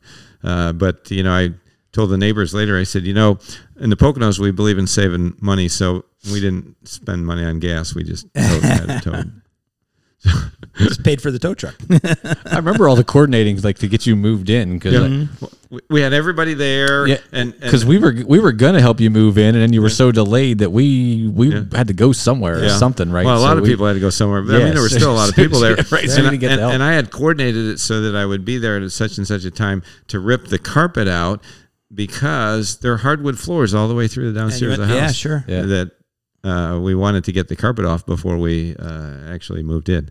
Uh, but I got there and all that was taken care of. And of course, they thought, well, that I broke down on purpose because then I wouldn't have to do the carpet thing. well played. It was it was good. Yeah, it was good planning. So you come here, you're uh, associate pastor. What year was that? I came here in 2009. The nine, and then uh, the the lead pastor Harry Wonderland retired um, six years ago, Seven. seven years ago, and that's when you became then the lead pastor. Yeah, they asked me to pray about it and consider being the lead pastor. Yeah, So and that's what you're doing now. that's what I'm doing now. Still, Yeah. So, um, you've had countless people, youth, uh, in youth ministry and coaching, young people that you've had influence over and stuff.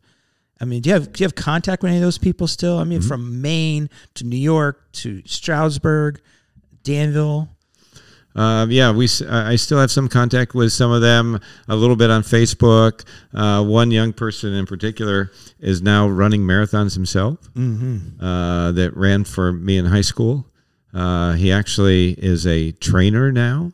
Uh, just uh, just neat to see him uh, progress. Mm-hmm. I've actually had the opportunity to share my faith with him.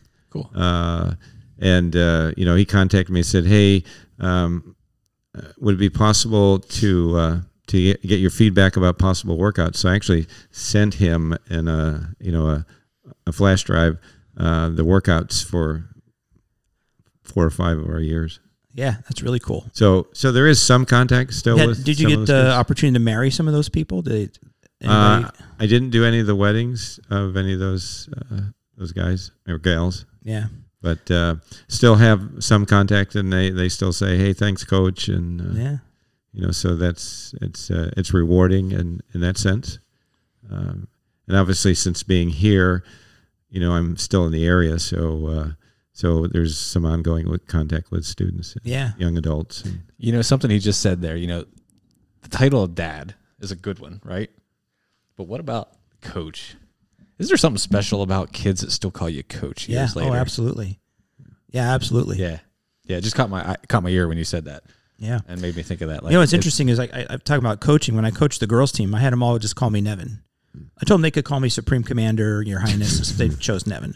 So, um, but the boys, I told them you call me Nevin. They call me Coach. Yeah. The boys just call me Coach, Yeah. right? Coach Nevin, Yeah. but they call me Coach, right? The bo- girls they call me Coach. They just call me Nevin, and other names I'm sure. But Yeah, I think there is something special about that, and uh, you know that you sense that you've had some uh, influence and Yeah. encouragement in their lives. some Right. type of respect. Yeah. Yeah. Right. Yeah, that's awesome. So, um, you're you're leading the church uh, for a number of years now. You had to lead through a very difficult time with COVID and all that Yeah. stuff. Um, what have you learned about leadership through all this? I think the influence of uh, of leadership uh, happens when again people know that you care about them Yeah. uh, and that you're consistent in who you are. Mm-hmm. Uh, that you know you're not you know this person one day, that person another day. Uh, I think uh, perseverance is a is a real important ingredient in leadership. Uh, I would say that the COVID time was the, the toughest uh, three years. These last three years are probably the toughest three years of my life, uh, in general. Yeah. Uh, it it certainly is it is very challenging.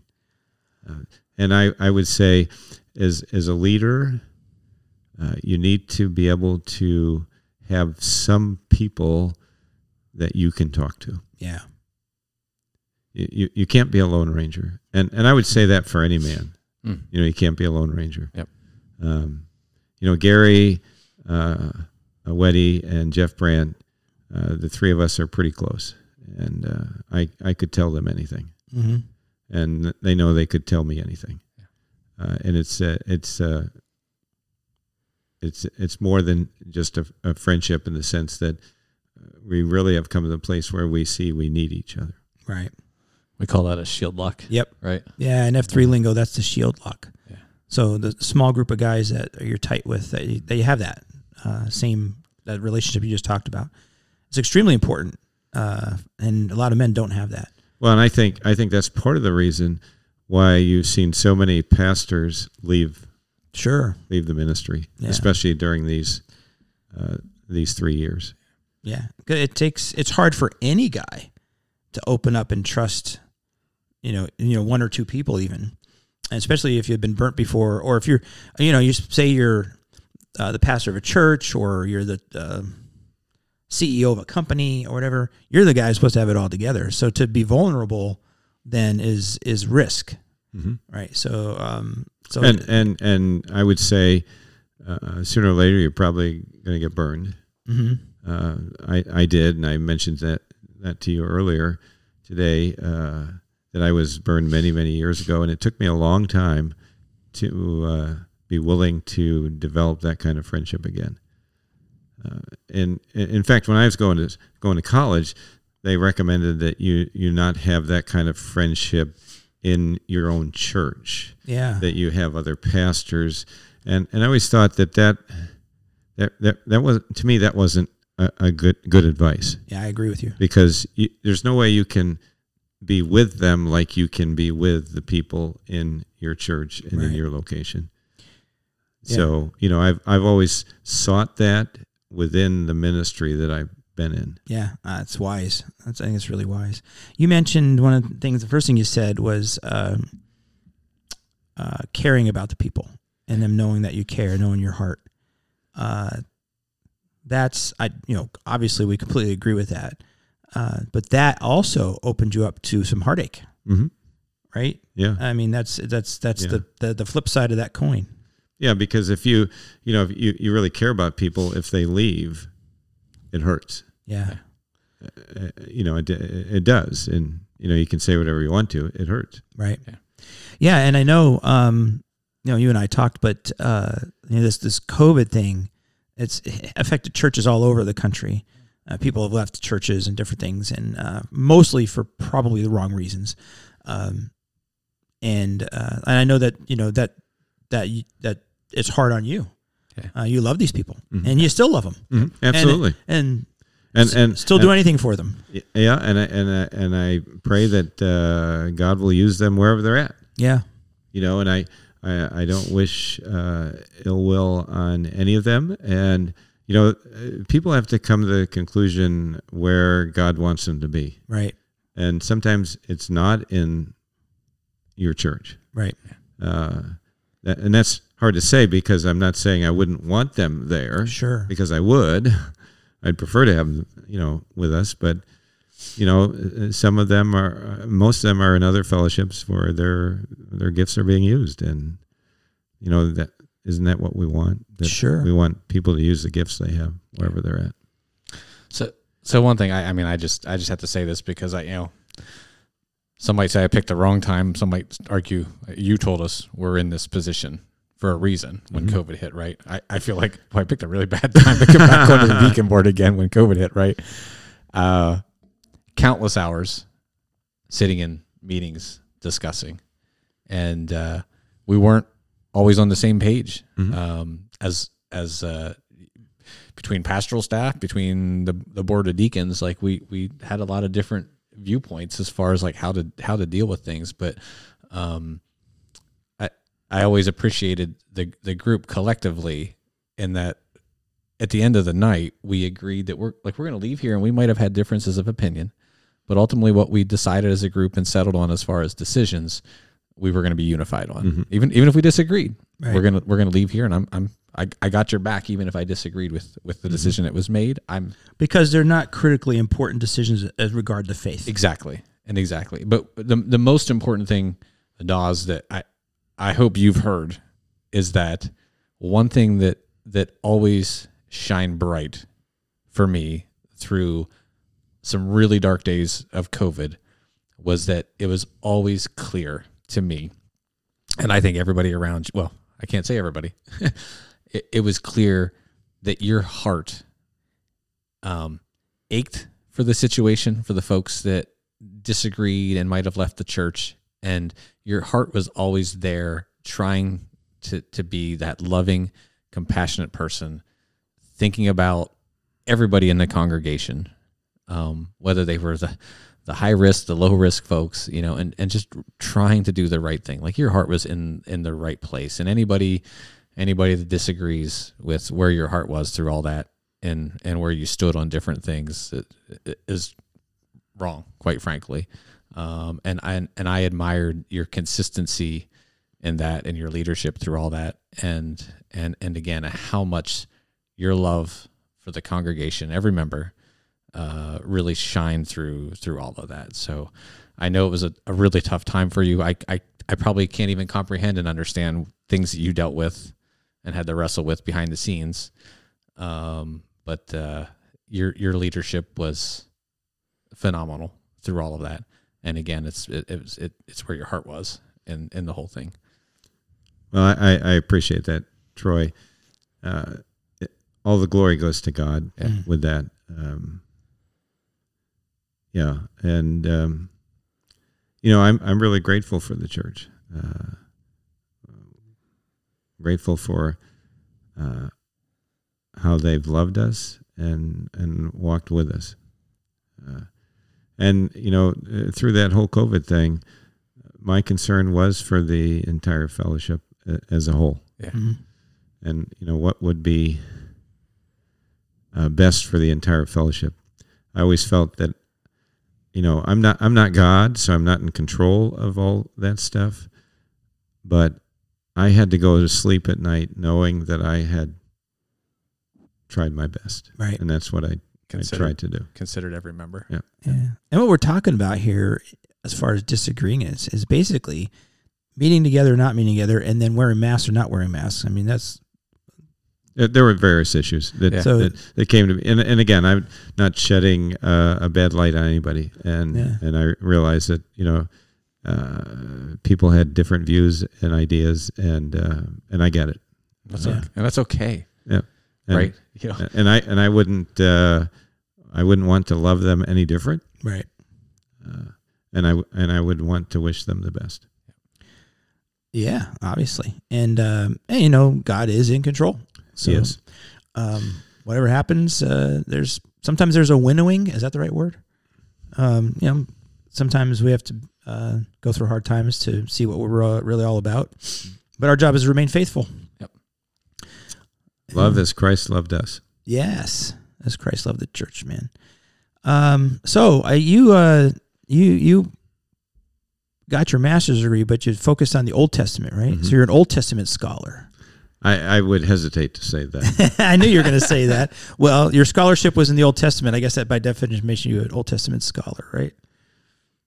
uh, I I really for a number of years wanted to go back because I wanted to get some at least some introduction to Hebrew. Yeah. and uh, and with that, I had the opportunity to go to Israel for Mm-hmm. a month and be involved on an archaeological dig for two weeks, which was very fascinating. We were down to the time of King David, and we went to a lot of Old Testament sites that a lot of people don't go to, not Right, yeah. not the normal tourist kind of trip. Uh, so that, that that was a trip I'll never forget Confirming the historicity of Scripture. of Scripture, and you know you. d- you You like that historicity? yeah, that, that was a Is nice that a word? Yeah, it is- that, it is a word. yeah. that, that word. That remember, word remember worked. last podcast I said I try to bring something new every time. Yeah, that is an actual Historicity? word. yeah. Historicity Sounds like a medical term or And something. I would say you, you never read the scriptures the same after you've s- been to the place. right. Sure.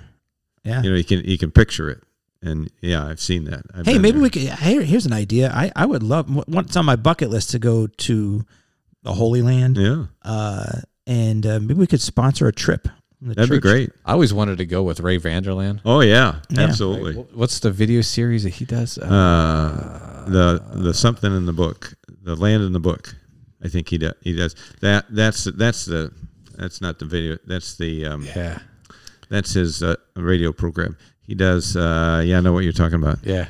Uh, which is really good. Uh, Yeah, we studied he- his he's- series he's in great. Sunday school Yeah. class once, a long time ago. He just like brings the Bible to life. Oh, like, just, uh, absolutely. taking you to a location. yeah, I could listen to him for a long yeah, time. it's just phenomenal. But what was one of the like? What's uh? What was one of the coolest or a couple of the coolest things you saw or unearthed?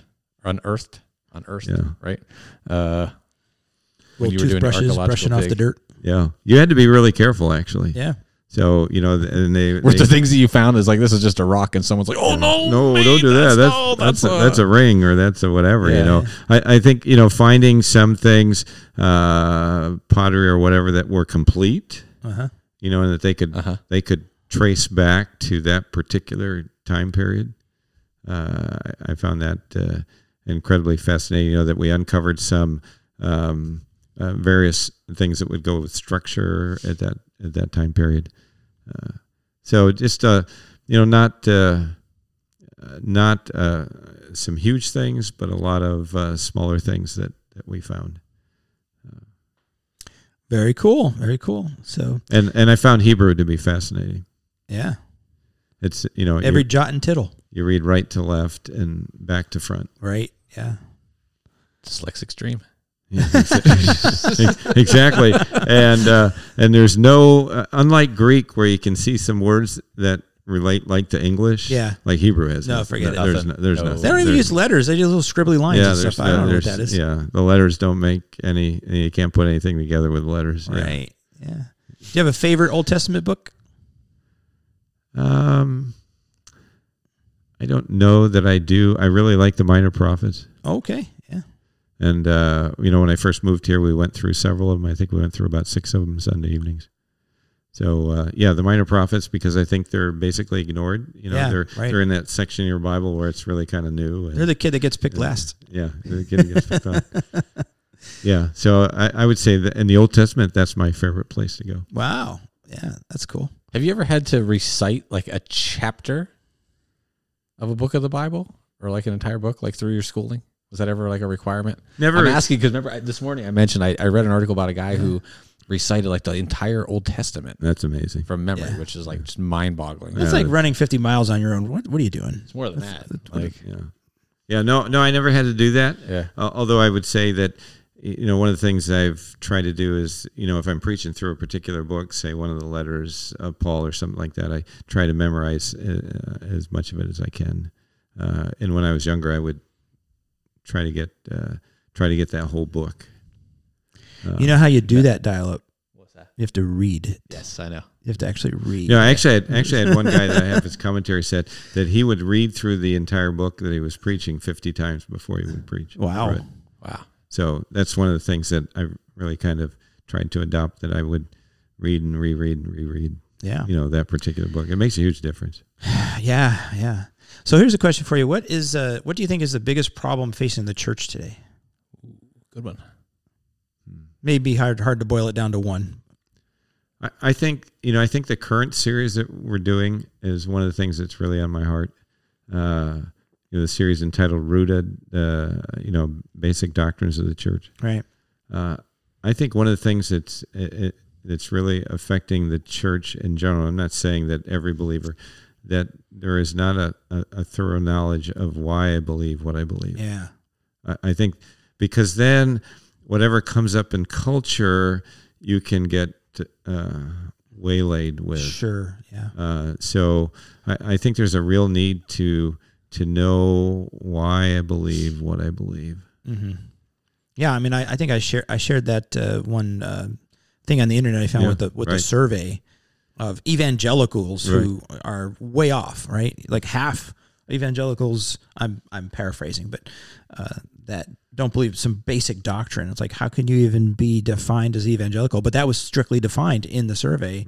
You had to say, yeah, I- this is who I am, and then they s- do those things. So, yeah, I- I think that's a, I think that's the biggest problem. I Doesn't would al- agree. Doesn't always come back to the mission, right? Back to the mission, yeah, I mean, we have we have our five core principles that's Yeah. our foundation for for F three, yeah, for what, for what we do, and I mean, scripturally, same thing, right? yeah. There's those same foundations, those same principles that if it seems simple to stay on mission, right? Right. Stay on task. Right. Like you, you read it, it's like, oh, this should be pretty easy.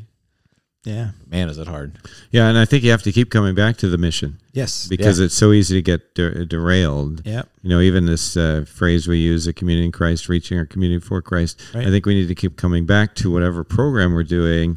Does that really fulfill that mission? Yes. Absolutely. Or, you know, are we getting off the rails? Yep. Yeah. Yeah. And that would be, uh, can you imagine if all of a sudden the elder board slash deacon board said, we reviewed all our ministries and the, this one, this one, this one, this one, this one, this one, this one, we're not going to support anymore because it doesn't fit with the mission. Can you imagine the, Whoop, gone. the revolt that would take place, you know, if you did something like that, it would just, it's just crazy. So it's just, uh, you know, more challenges, Mm-hmm. but it's easy to add on things, you know, it's easy to replace the good with the, you know, with a lot of, a lot of the good that then pushes out the great, Yeah. you know, if that's, if I'm saying that You end up correctly. doing a lot of things so so Yeah. Right. or okay. Yeah. Cause you have, you have limited resources. Right. Instead of doing a smaller number of things like really, really well. Yeah, because the resources are limited, not just money and stuff like that, but but time, right? Every person's time and stuff like so. Like, I mean, uh, as a as a lead pastor, you could get spread so thin. And, and I think we put we have put a premium in our culture with this philosophy of be busy, Right. Yeah. and that's not always good. No. Yeah. Not always good. Sometimes ministries are a life sentence too. A life sentence. Yeah, like you you start a ministry, and once you start it, it can't end. You know what I Right. mean? It's Yeah. got to it's got to go on forever now. Like we've we've started this this thing, and it's serving a purpose, and it's doing it's doing good things, and it's like, well, we can't just let it stop, Yeah. right? And and so someone just keeps doing it, even though their heart's not in it anymore. Maybe physically they just can't do it anymore. And and rather than let it go, well, we got someone's got to fill the void, someone's got to fill the need, and so you find someone that takes over, and maybe it's not their passion, it's not their, it's not their gift, it's not their, it's not their thing that they want to do, and so maybe then they don't do it as well, and then they don't stick with it. Now you got to find another replacement. Like sometimes it's okay to just let. Yeah. Sometimes it's okay. Like, hey, we did this. We had a good run, Yeah. right? It served its need for that time. It and- happened with Upwards Basketball. yeah, absolutely. That's that's a great one that comes to mind, right? It's certain, it had its glory years. You know, we reached a lot of kids and a lot of families through that, but it it came its time where we we just couldn't support it anymore. Right. And uh, I think you know the church made the right decision. That like, hey, let it go. Maybe someday it'll come back. I, I think Maybe- yeah, I think there's a possibility with that, but I Yeah. think you're right. And It, you know, people have to be passionate about uh, about the ministry that Mm-hmm. they're involved in. The minute it, I- yeah, the- the minute it feels like work, or you have those feelings when you're if you're serving and it's like, oh, I gotta go to whatever that is, you know, ministry that I'm serving. When you when you start getting that attitude, and it's not something that you that you want to go do. Yeah, it's it's kind of outlived its its its time Mhm. in a lot of ways. Sure. Yeah. Yeah. And it could change. Yeah, It could change a little bit. Like I, so I started the Saturday morning men's group that we have in 2011. Yep. Started off with just guys that had boys. yeah, and trying to raise our boys together. And then it just evolved into an a open for any man to come. Uh, I left for Florida, came back. Somebody else was leading it. It was faltering a little bit. I came back and led a little while, but then, um, and then we started the Forge on Tuesday nights, another men's group that was meeting. So now the Saturday morning men's group, I I I, I stopped leading that, but it's still going on. It may look a little Different bit fo- different differently, format, but yeah. different format, but and different leaders, but it's still going on and it's serving a need. and they just had serving a, a, a retreat, Yeah. uh, a bunch of guys and stuff like that. So, and then the Tuesday night forge when I left, uh, it evolved into Ken Heisey, one of the guys who was uh, part of the leadership team of that. Um, now doing a morning Zoom prayer thing that that's kind of fr- came out of that group, and so it's so things can change, and that's okay. You know, however, you know, how- however God wants it to work, right? All right, a couple more questions. So one of them is uh oh, you ready?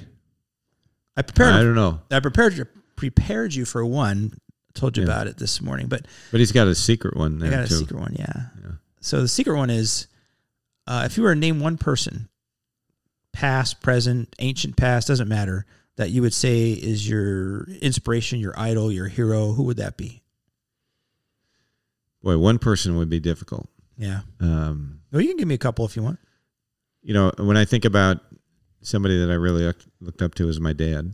Uh, now, he didn't become a believer till later in life, so it's sort of a little bit different. Mm-hmm. Uh, but wha a lot of what I learned about family, I learned from him, and even him coming to faith in Christ taught me a lot because here's his son Mm-hmm. now teaching him and and, and respect, uh, and him willing to take that. Yeah. You know that said a lot to me. Uh, so there's a lot of principle I drew from him, and I would say, you know, there's one guy in particular that I knew for three and a half years. Uh, his name's Jack Barlow. In fact, our son Jack is named after him. Uh, who uh, I, he was in his 70s, and I was in my late 20s, and uh, it was my home church. And he had a uh, a uh, 3,500 volume biblical library Wow. as as a layman. yeah. He was a layman. He was actually uh, the the doctor that the doctors would go to to ask about drug interactions. Mhm. Uh, but just a tremendous encourager and uh, just a wealth of biblical knowledge.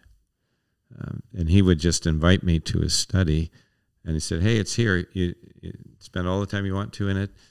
Um, Saturday, Sunday night, um, I would do youth group, and Monday morning he'd be the first one to call me. Mhm. He'd be called, say, "Hey, can we go out and get a- get a coffee?" And then he'd ask me, you know, what I taught on, and he was always like, "Wow, that's really great." And I'm thinking he's forgotten more stuff than I know.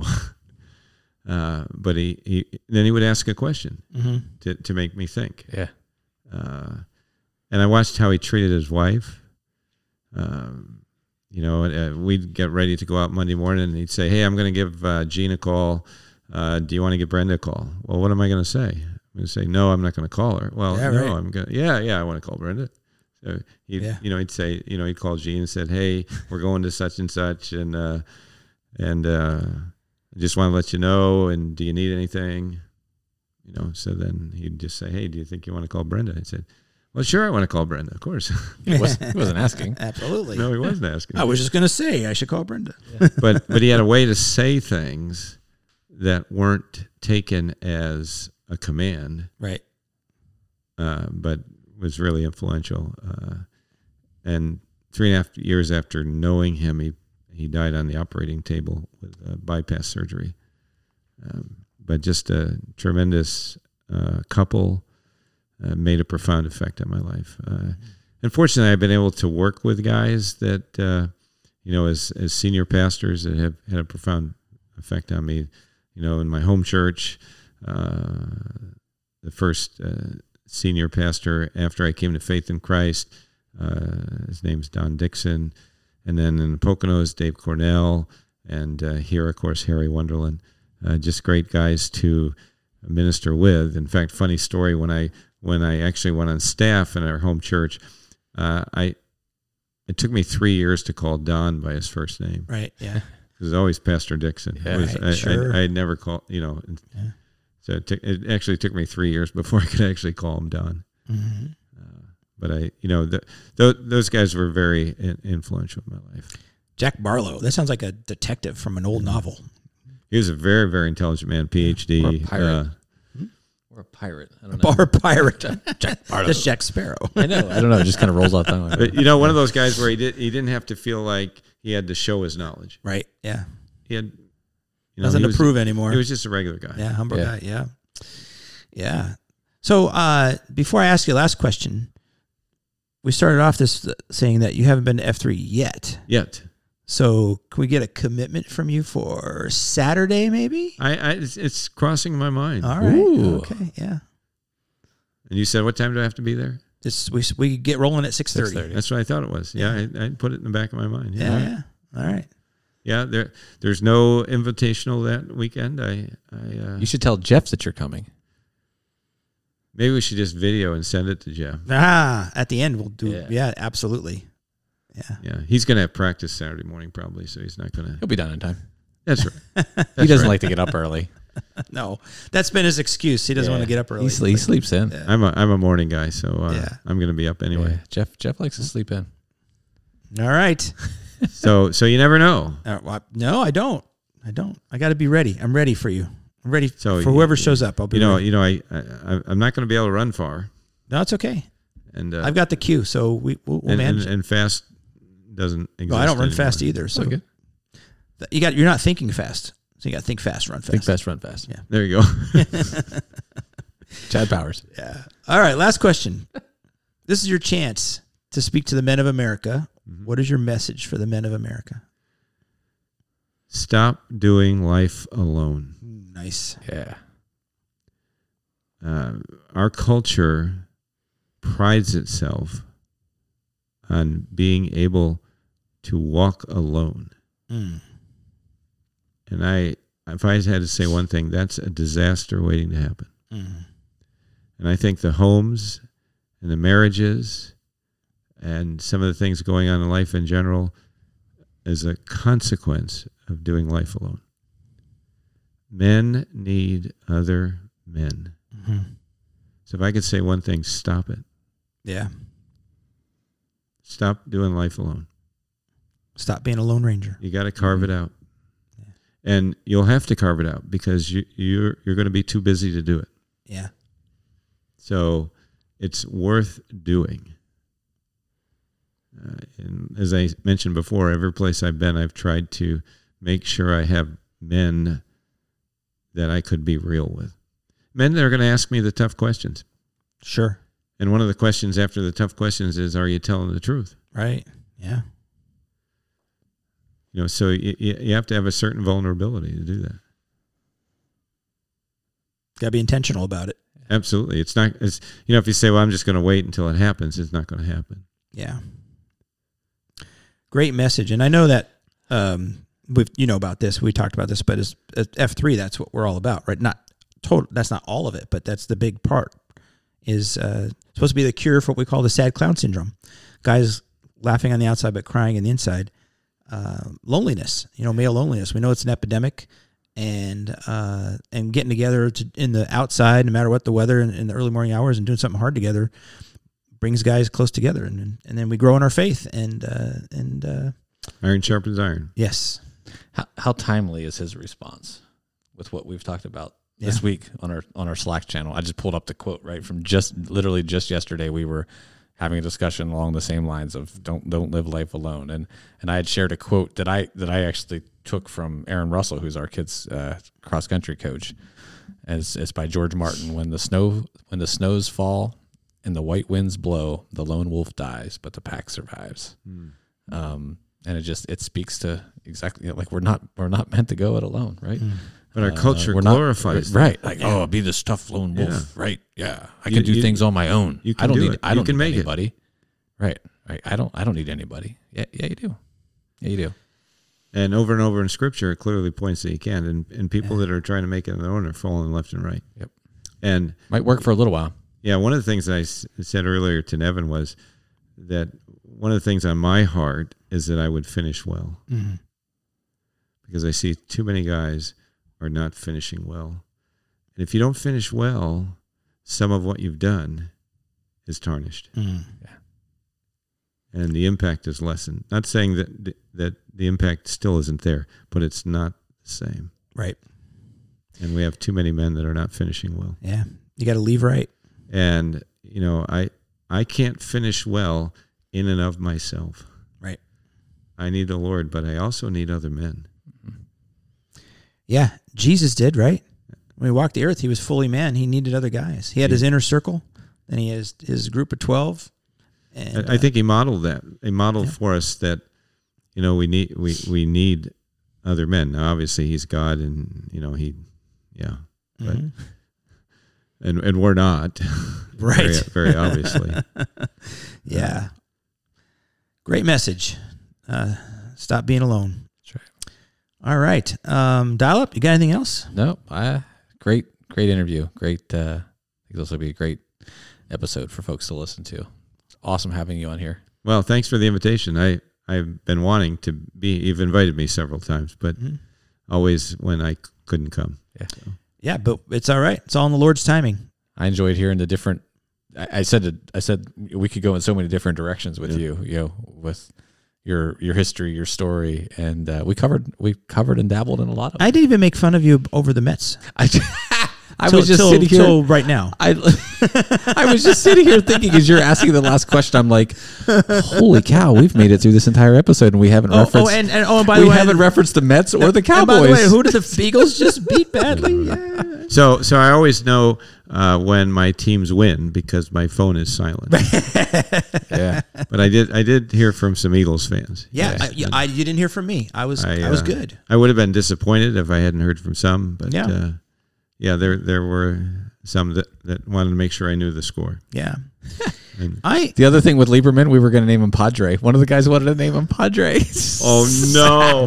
because of being such a Mets Another fan. diehard Mets fan. Yeah. Oh, that was that was just painful. That was painful. the end of the season. It was the Timmy Trumpet guy, man. Ever since they had Timmy Trumpet play live, it was a it was a downward slide since then. but but it wasn't because of Diaz. It was they couldn't get him in to save Right. because they were always behind. Yeah, Yeah, they win 101 games and can't It was- get it out of was- their own way in the it was, playoffs. it was a I jinx. know. I know. I listen. Timmy Trumpet jinx. I I'm don't telling you. hate the Mets.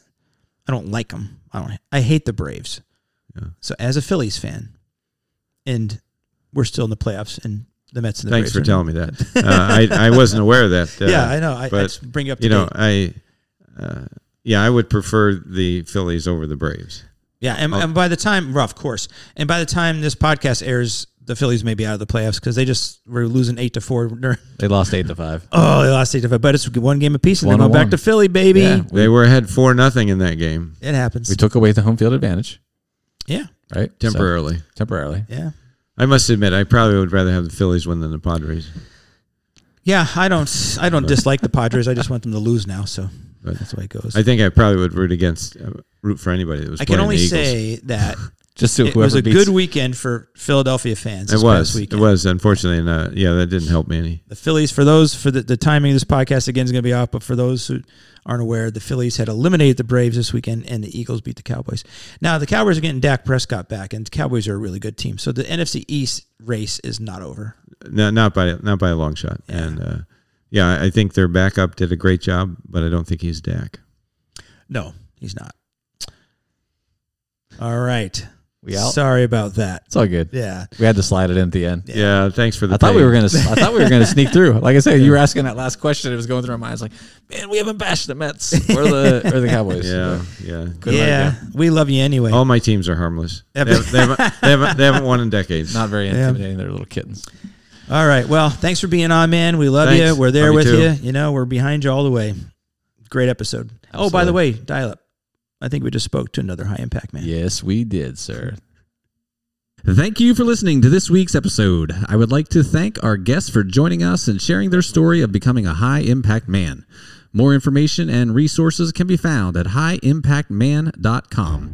If you like this podcast, please consider following us on our social media pages or email us at him at highimpactman.com. That is H I M at highimpactman.com.